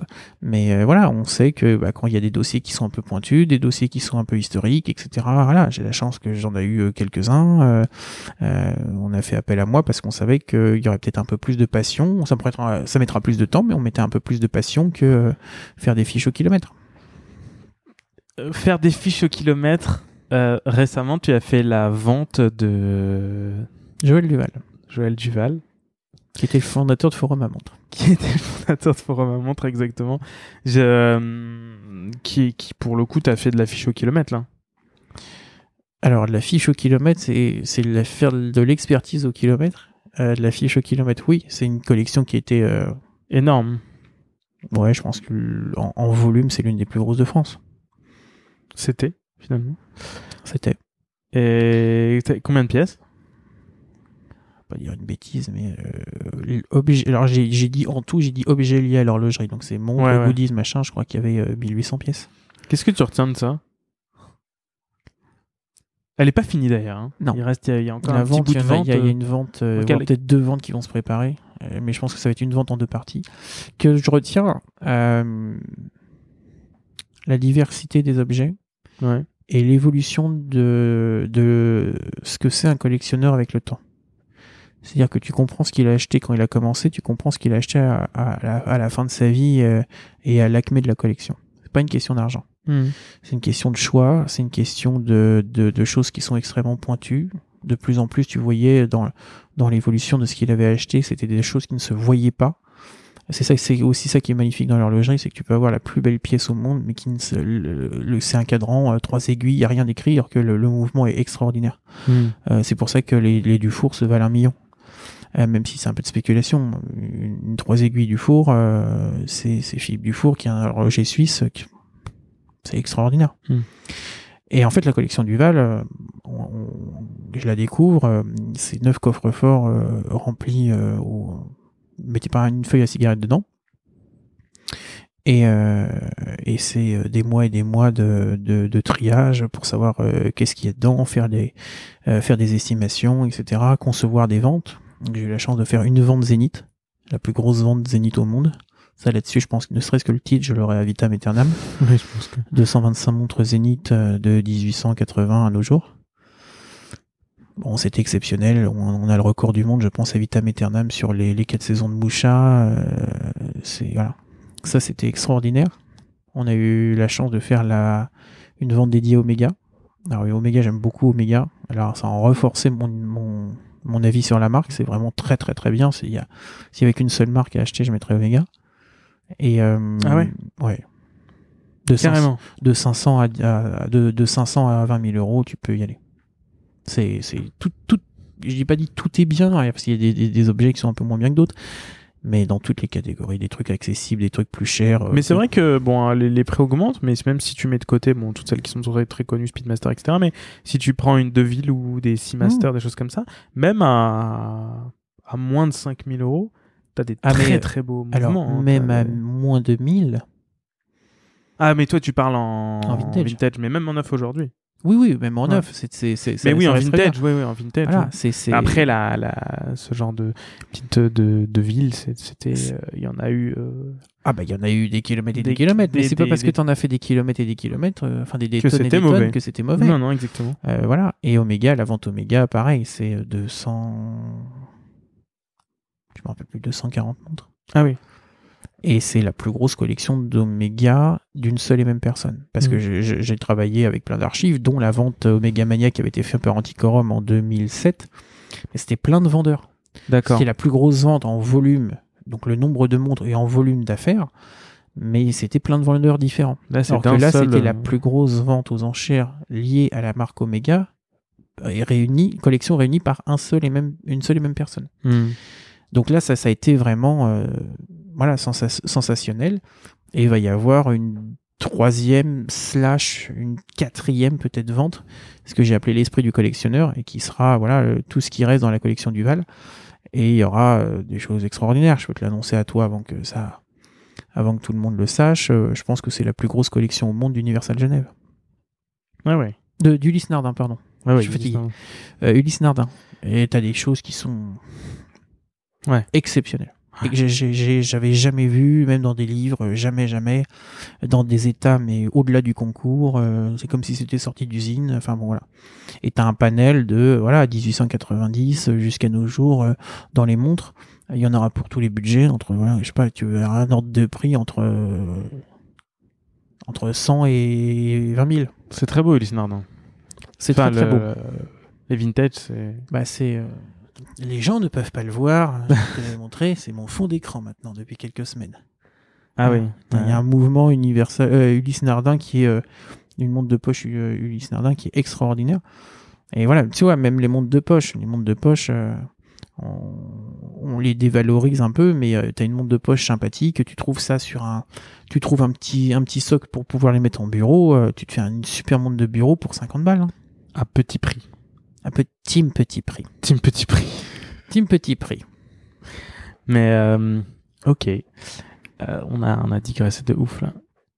On est parti sur un. Non, non, digression. Après, en termes de temps, ça on est bien, non? Ah mais c'est pour toi. Tu sais, moi je suis toujours étonné que les gens euh, euh, écoutent les conneries que je peux dire. Je Non, suis c'est pas euh, une connerie. Attends, il n'y a, pas de conneries. Moi, j'entends pas de conneries, là. pour l'instant. C'est des vulgarités. Non, mais tu sais, c'est- moi ce qui me, je, je- je suis toujours, euh, je suis toujours choqué que T'as pas un syndrome du, de, de, de l'imposteur Tourette, ouais, euh, des fois peut-être. De l'imposteur, quand même. non, mais en fait moi je suis toujours choqué et c'est ça aussi qui m'a choqué un peu quand j'ai commencé euh, le métier, c'est que pour connaître un objet il faut le voir. Hmm. Et il y a des choses où je voulais me former pour les choses modernes. Et quand tu vas en boutique, bon là je pourrais gagner des millions d'euros en en faisant des, des conseils pour les marques. Quand tu vas dans les boutiques, les gens sont extrêmement, je trouve, hein, euh, extrêmement pédants, extrêmement désagréables. Alors qui connaissent pas, ça je m'en fous. Les vendeurs, tu veux dire Ouais. Ouais. Les gens qui sont dans des boutiques, je sais pas quel est leur rôle. Et en fait, les gens, ils ont juste besoin que ça soit comme si c'était un bon pote ou une bonne copine qui les conseille. C'est ce qu'on appelle un bon vendeur. Et, euh, et en fait, ils sont tous collés montés, souvent, gna gna, gna, prout prout, gnan gnan, etc. Et je trouve qu'en fait, c'est ça aussi, le, le luxe aussi, c'est de, de, de créer une atmosphère de confiance et de se sentir bien. Euh, et enfin, le luxe, pardon, que ça soit un objet, même à, même pour acheter une Swatch ou même pour acheter Mhm. une Breguet tourbillon, euh, les gens devraient être simples. Et donc, comme ils, quand, quand ils arrivent tous avec leur balai dans le cul, gna gna gna gna gna gna, tu te dis, voilà, c'est pas pour moi. Toi, c'est ce que tu revendiques. Mais en fait, moi, je, suis, Enfin, tu revendiques. Je, je revendique T'es ce que t'es, quoi. je revendique pas, c'est-à-dire que j'essaie d'être cool, j'essaie de, je- j'essaie de maximum répondre sur Insta, etc. Les gens me posent des questions, euh, euh, je, je, je, je réponds, enfin, je pense répondre cool parce que j'ai pas envie de, de me couper des gens. Hmm. Et il y a tellement de gens qui sont, qui se prennent pour euh, ce qu'ils ne sont pas, euh, qu'il faut être, euh, qu'il faut être cool. On est des métiers, moi, ce qui, ce qui fait très peur aux gens. D'ailleurs, c'est. ouais, Mais non, vas-y, vas-y, je t'en prie. Non, mais je pensais à, pour rebondir sur le cool, j'ai découvert récemment une. Alors, je pense qu'elle est commissaire-priseur. Une jeune femme. Tu sais que tu suivais sur Instagram, euh, qui fait des vidéos. Mon euh, ami Chloé Clo, là, qui, qui, fait la cinglingue, c'est très, euh, c'est très frais, quoi, comme contenu, tu vois. Bah, c'est très. on euh, est- c'est une amie que j'a- j'a- j'adore. Et je me suis mis à la suite parce que je trouvais que c'était euh, super original. Enfin, commissaire-priseur, si tu te dis, euh, voilà, euh, le, le, la veste en tartan euh, Ah mais, ah, mais c'est- ou en- moi j'ai- déjà dit. en Ah, mais moi j'ai dit, il y a certains euh, commissaires priseurs, j'ai dit, oh là, attention maître, il y, a avec votre Range Rover- marteau. il y a votre Range Rover, ça sent les bottes en cul, ça Voilà. sent les bottes aigle et la. la- La et- Saint-Hubert, s'il te plaît. Voilà, je- vous Euh, faites ce que vous voulez, mais. Et, Et j'ai dit, euh, faites gaffe, il y a votre Range Rover qui, qui, qui gêne en double fil. et la Barbour. Alors, moi, Voilà, j'ai mais rien c'est contre ça, mais, mais, mais c'est, voilà, Non, mais c'est l'image ça, qu'on c'est- en a. Mais oui, cette mais ça. personne, cette, je Chloé, sais que Chloé, Collin. est géniale. Chloé Collin. Maître, Maître Chloé Collin, absolument génial. Elle est sur Instagram, elle fait des vidéos. Bien sûr. C'est extrêmement, mais c'est, c'est, Mais c'est pour ça qu'on est une génération des Ça trentenaires. casse alors. les codes, quoi. Moi je suis trentenaire, est encore, elle n'a pas encore 30 ans. Elle a pas encore 30 ans, ouais, d'accord. Elle doit avoir 27 ou un truc comme ça. Elle est très Mais, euh, précoce, quoi. Ouais, elle était l'une des plus jeunes commissaires-priseurs de France. Et euh, Donc en plus, on a envie de euh, casser ces codes-là. hmm. On est une génération où si tu as la légitimité euh, de... Parce que faire commissaire-priseur, c'est quand même beaucoup d'études, etc. C'est comme nous les experts. hein. donc euh, il y a, il y a de, de nombreux diplômes à passer. Donc c'est pas n'importe qui qui l'a. hein. Mais en fait, on veut pas casser les codes dans le mauvais sens pour casser, pour juste casser, pour faire plaisir de casser. C'est juste de se dire, il faut qu'on soit accessible parce que sinon les jeunes, ils viendront pas. Et si les jeunes ne viennent pas aujourd'hui, ils viendront pas dans 5 ans, dans 10 ans et nos métiers seront morts. Ouais. Donc euh, évidemment, mm, voilà, moi je suis, euh, je suis relatif, enfin j'essaie d'être cool, je me force pas, mais j'essaie d'être cool.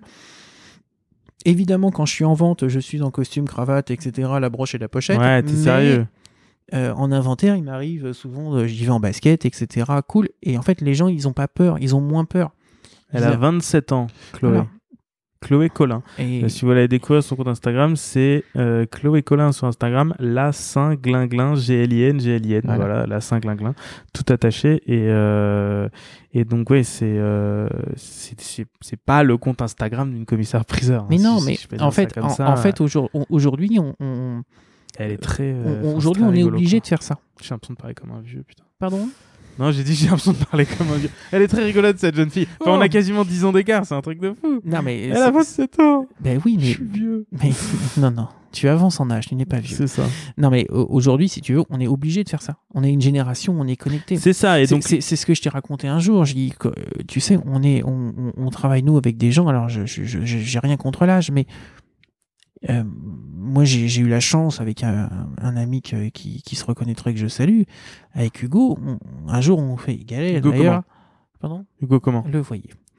Et euh, un jour, on, on interviewe un, Hugo très- comme, euh, qui travaille dans ton domaine. Donc Voilà. c'était- Donc euh, je me dis, mais tiens, on va un jour interviewer Maître Poulain. Et Maître Poulain, qui est un grand commissaire-priseur, qui travaille chez Arcurial, qui, le- qui, est le- qui dirige avec Mathieu Lamour le, le département euh, motorcar, qui a fait le Mans, etc. Ok. et on interview, et voilà, c'était très marquant pour nous, parce que pour moi, avec Maurice Reims, c'est les plus grands commissaires-priseurs du XXe siècle, de la deuxième partie du XXe siècle. Et il me dit, mais vous savez, euh, avant on était officier ministériel, euh, nommé par l'État, etc. Vous vous rendez compte, dans les années 80 euh, ou 90, je sais plus, euh, j'avais mis une photo en noir et blanc d'une Ferrari 250 GTO, j'étais convoqué au ministère de la Justice parce que j'avais fait une photo. Ok. Alors qu'aujourd'hui, je pense qu'il ferait un film de 5 heures sur une 250 GTO si on en vendait une en France. Donc, si tu veux, en 20 ans. Non, mais, Ouais, mais le tu, ma- tu le- comprends le- ce que je, je Ouais, je expliquer aux gens qui, nous, qui nous écoutent. En 20 ans, on est passé de. Vous faites une photo en noir et blanc dans un catalogue. Vous allez au ministère de la Justice, on dit oh, on se calme. Ouais. à si aujourd'hui tu n'as pas un compte Instagram, un compte TikTok pour faire découvrir ton métier aux gens, on est mort. D'accord. Il faut, faut vraiment être, euh, être réaliste. Donc si tu veux, et, Ouais, parce que comment, comment tu te bats face à euh, justement, euh, bon après, euh, je dis pas que vous vendez la même chose, mais ah, Vinted, euh, Le Bon Coin, eBay, tu vois, c'est c'est pas c'est pas le même job. non, c'est pas le même. Aujourd'hui, je pense qu'il y a beaucoup de pièces qui peut-être auraient été auparavant vendues sur une vente aux enchères parce que t'avais pas le choix. à l'époque. Oui. Enfin, tu vois. Mais aujourd'hui, Après, je pense que les gens sont pas idiots.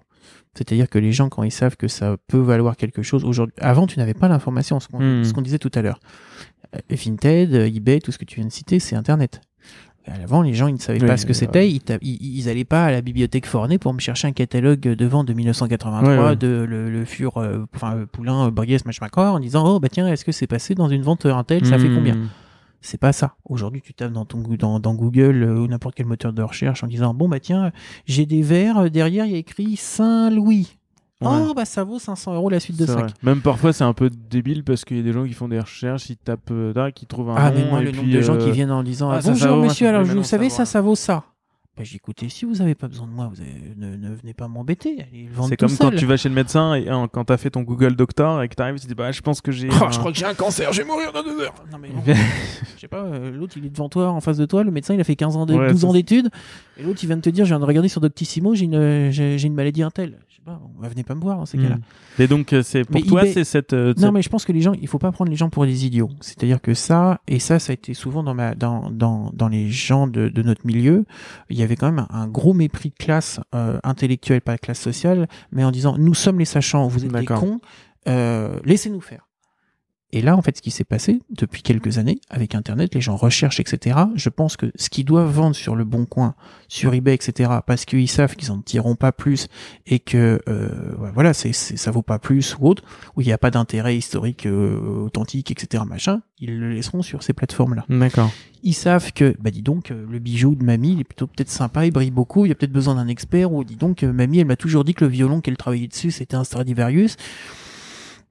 Je vais peut-être pas le vendre sur Ouais. eBay, je sais pas d'ailleurs combien je mettrais sur un violon Stradivarius. Bon, faut savoir que tous les Stradivarius, il y en a qui valent euh, 500 balles parce que c'est que des copies, il y en a euh, 15 dans le monde qui valent euh, 20 millions.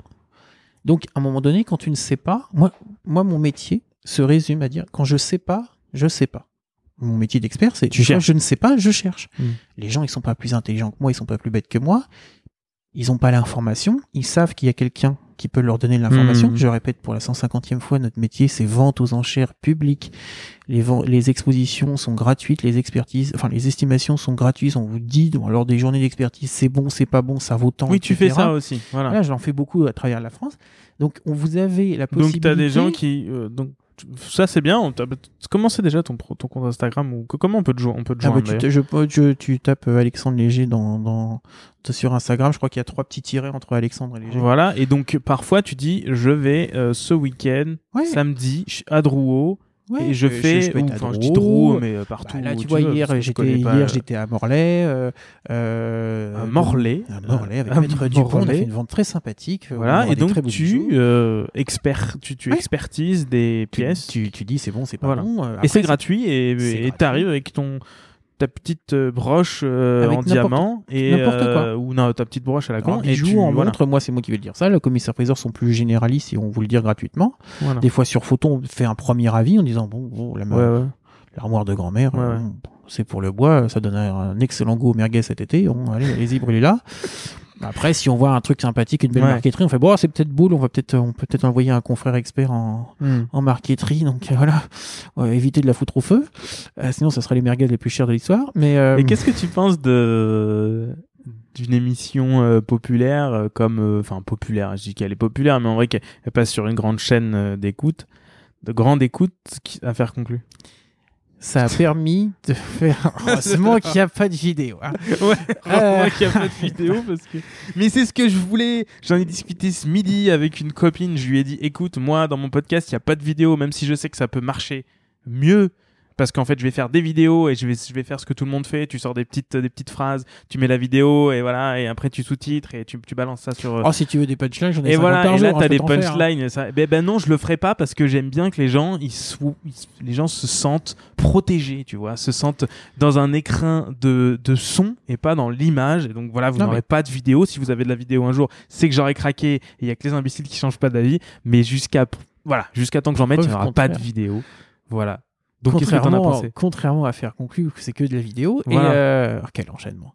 Euh, non, à faire conclu, je, je, je pense que ça déjà a permis à beaucoup de gens de comprendre notre domaine et voir Ouais. qu'on pouvait être accessible. Voilà, c'est tout. Après, euh, les mécanismes de l'émission, dans le métier, on a notre avis dessus. Mhm. Voilà, c'est de la télé. C'est qui, je peux qui dit ça tous les soirs? Rappelez-vous, c'est que de la télé. oh merde est-ce que c'est pas qui dit ça? Je crois que c'est suis oh là là là là là là là là là là Donc, il y a deux personnes à pas citer sur ce podcast ah, vas-y. Cyril Hanouna Et la deuxième et Orlinski Alors, j'adore. non, je déconne.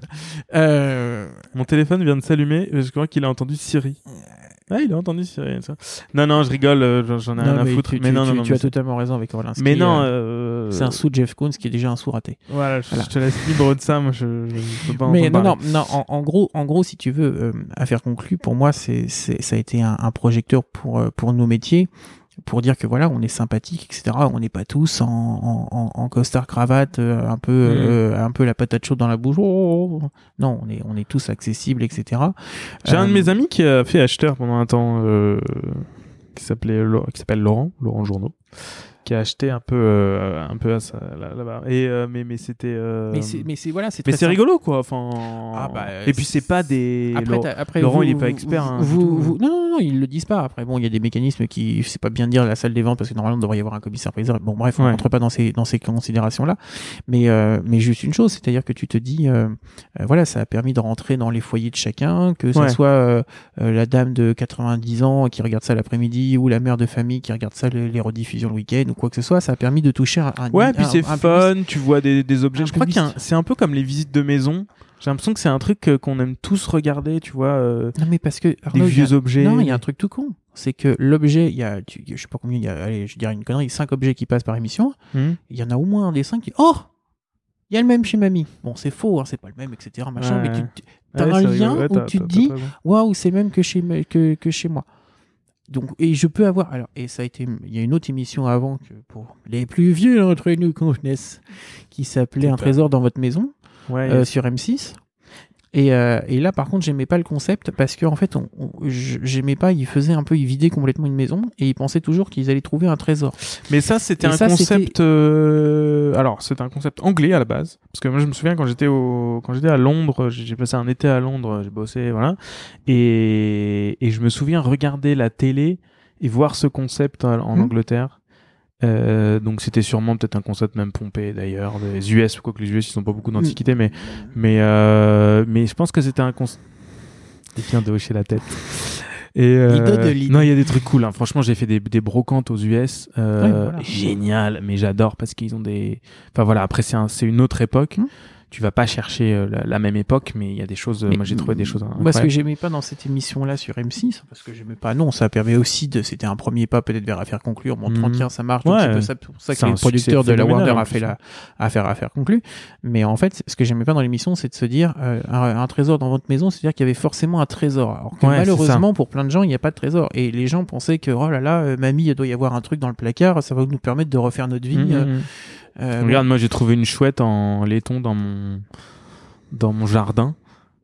Et je pense pas que ce soit un trésor. hein. Ouais, mais tu C'est vois, une espèce de petite chouette. euh, Après, après, les gens, tu sais, les, les- les histoires des objets, euh, euh, l'âme, on revient à l'âme, pas, Pas la chanteuse. pas la chanteuse. Donc, oh, celle-là fait. Ouais, celle-là je de faire de l'archéologie. Là. et c'est sans aucun coupure, sans aucune coupure, sans aucun montage, mais je pense qu'il va y avoir une coupure là. Voilà, Celle si on peut pas la garder. celle-là, c'est très dur. Et mais non, mais par exemple, quand tu te dis, bah, en, en expertise, en journée d'expertise, il y a des gens qui viennent avec des objets, ils ne pensent jamais que la grand-mère pouvait avoir ça ou le- la mère a pu avoir Ouais. ça du fait de la raison sociale des gens, etc. Ouais.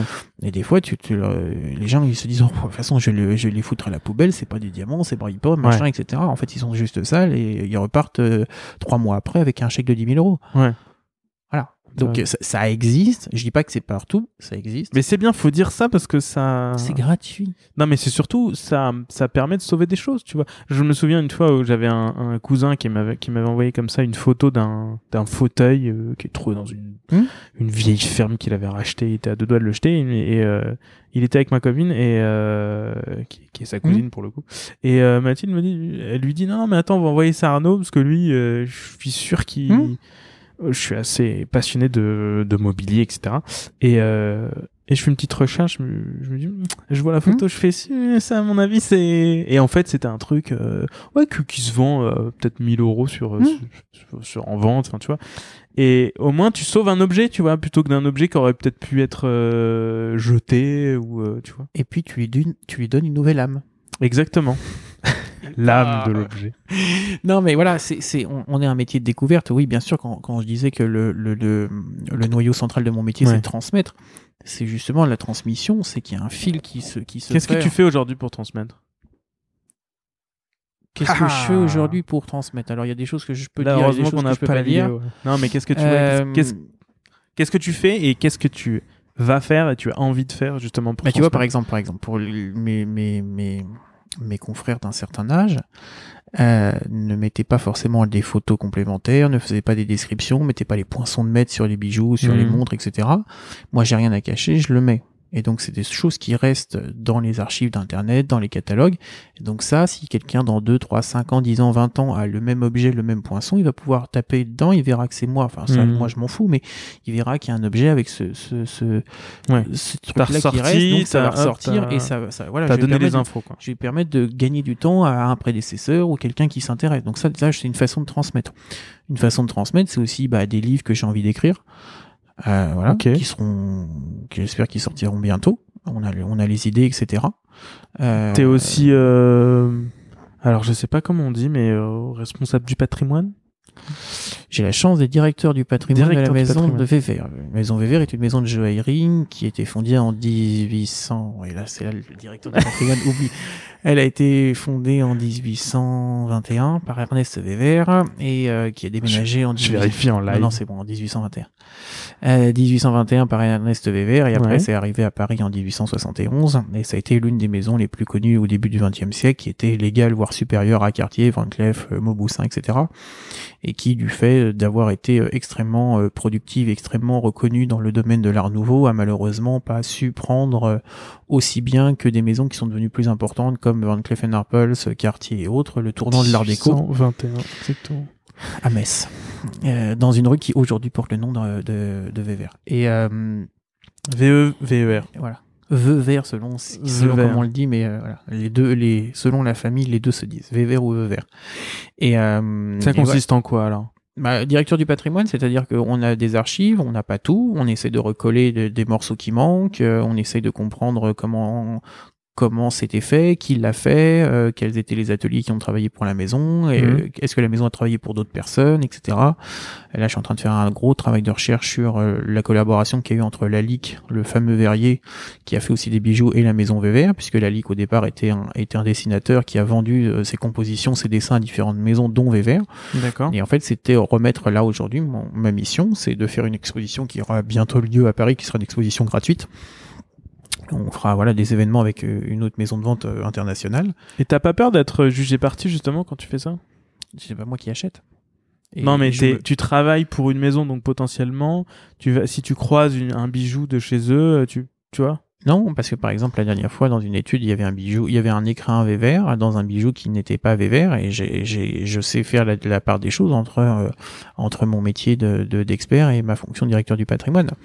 Euh, voilà, et il faut être euh, intellectuellement. C'est pour ça que je suis le seul expert dans ma catégorie qui ne soit pas expert et marchand.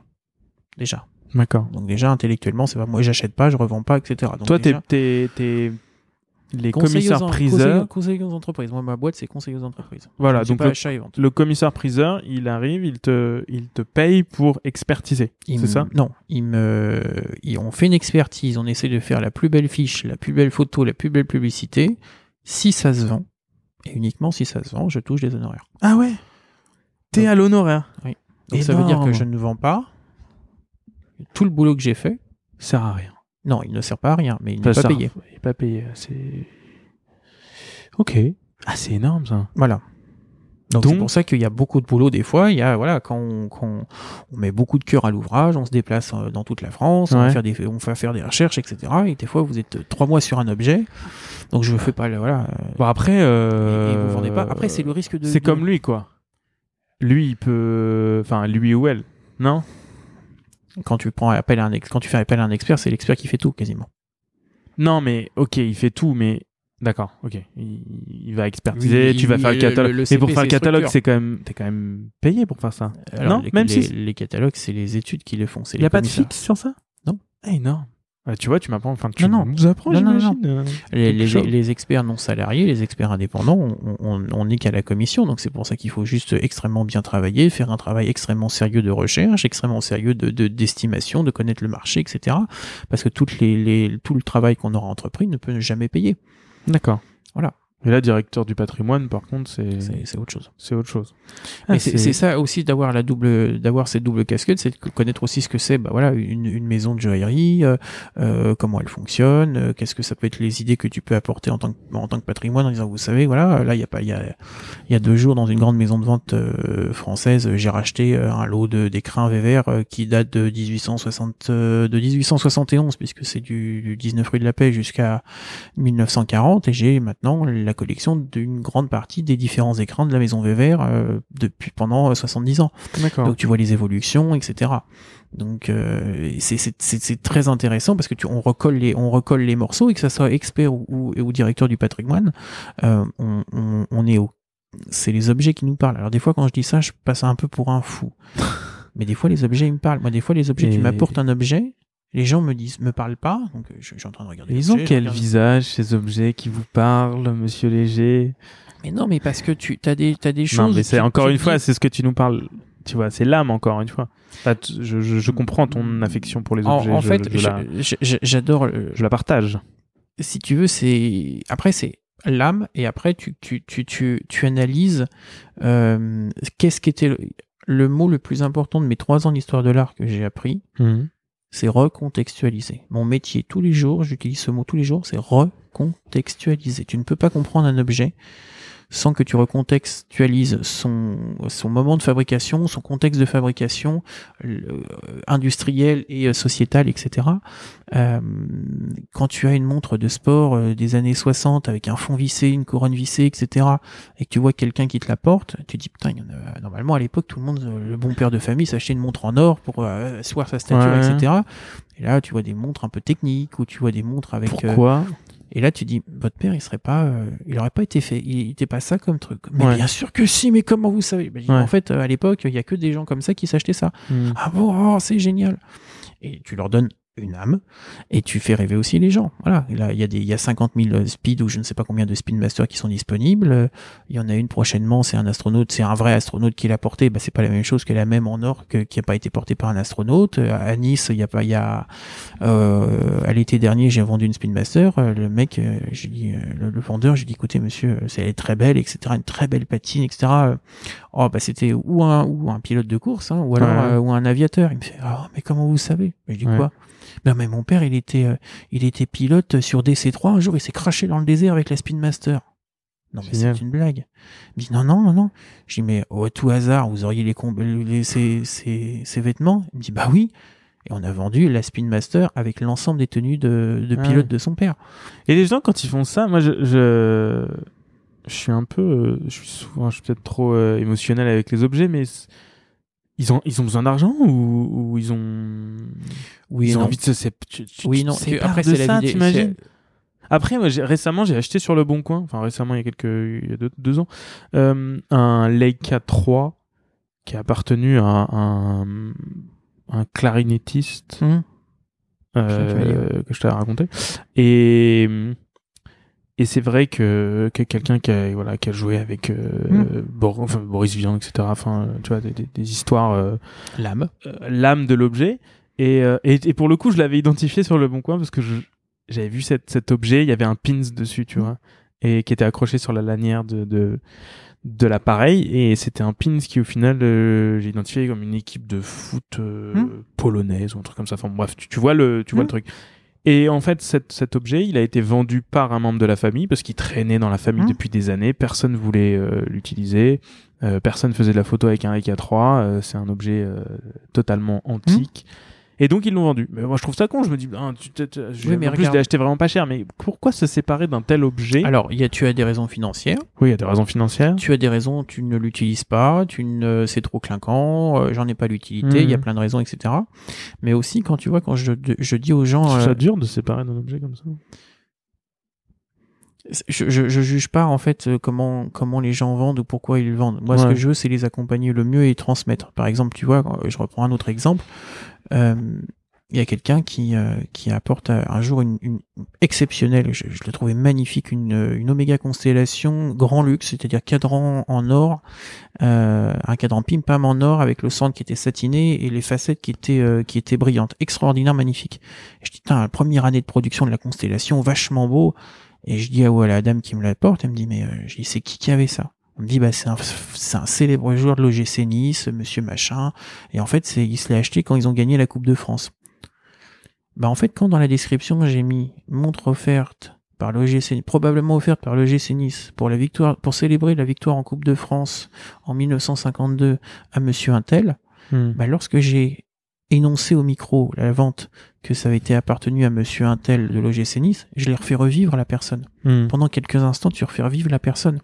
Donc en fait, tu as transmis une histoire et tu as transmis aussi, tu, tu ne l'as pas oublié.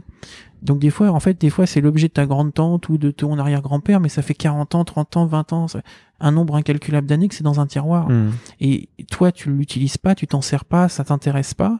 Outre, outre la, la- le le truc financier, parce que financier, ça peut être 100 balles, ça peut être un million. Ouais, c'est ça. Mais bah, toi, t'as pas de souvenir forcément lié avec. Mais si tu arrives à raconter une histoire et le transmettre à quelqu'un d'autre, pour moi, là, j'ai gagné. Mais tu vois, quand j'ai quand j'ai regardé, euh, ça m'arrive rarement, mais d'avoir regardé justement cette cette émission à faire conclue, je voyais des personnes qui arrivaient avec des des objets et qui étaient vendus au final, euh, je sais pas, une misère. Hmm. Et je me disais, euh, pourquoi faire ça pour euh, oui, mais pour ça, si peu quoi? c'est- tu vois, Arnaud, c'est euh, que les gens comprennent sur le- sur le podcast. On, on, on en parlait hier avec un, on en parlait hier avec un, un avec un confrère. On, Ouais. on est un poumon, on est un, on, c'est nous qui voyons comment l'économie et les gens euh, fonctionnent et, Hmm. et si ça passe bien. Parce que des fois, pour euh, 10 euros, les gens sont contents de vendre. Ouais. Et c'est pas une question. Et d'autres fois, ils vendent l'entièreté d'une maison, leur, leurs parents, parce qu'ils ont des frais de succession à payer. Ils, Mm. ils sauvegardent la maison en payant l'intérieur. Donc en fait, finalement, euh, c'est pas une fois une question d'argent. C'est une question de, voilà, choix, De choix. Ouais. Tu, tu, tu fais des choix ça. dans la vie. Euh, ils auront eu une vie, ils en auront une après. Ils en auront peut-être pas après parce qu'ils passent, parce que ça passe à la poubelle et personne n'en- s'en fout. Enfin, tout le monde s'en fout. Mais bon, voilà, c'est la vie des objets, l'âme des objets, le pod, l'âme, le podcast de la radio. Tu vas lancer ton propre podcast. On me le demande, je pense toutes les semaines. euh, Faites une, une- un podcast, faites des, faites des, faites une chaîne YouTube. Je me connais. Si je voulais faire un truc propre, euh, ça Ah, serait, c'est trop- dur, ça hein, serait c'est long, hein, et je pourrais pas le faire. Je vous admire, hein, tous ceux qui font des podcasts et tous ceux qui font des, Tu participes à des podcasts. des hein, voilà. Mais tous ceux qui font des podcasts ou qui font des, Des vidéos, des, vidéos, je vous admire parce que vous avez le temps et moi, euh, si je voulais bien le faire, j'aurais pas le temps. Donc, euh, merci de m'inviter. On le prend, on le prend. On prend le temps, on le trouve. Écoute, euh, merci beaucoup. Mais je t'en prie. C'était très intéressant. Je- honnêtement, je pense que j'arrête la conversation, mais je suis vraiment, je le force, tu vois. Genre, je suis pas sûr que elle soit, il soit nécessaire de l'arrêter maintenant.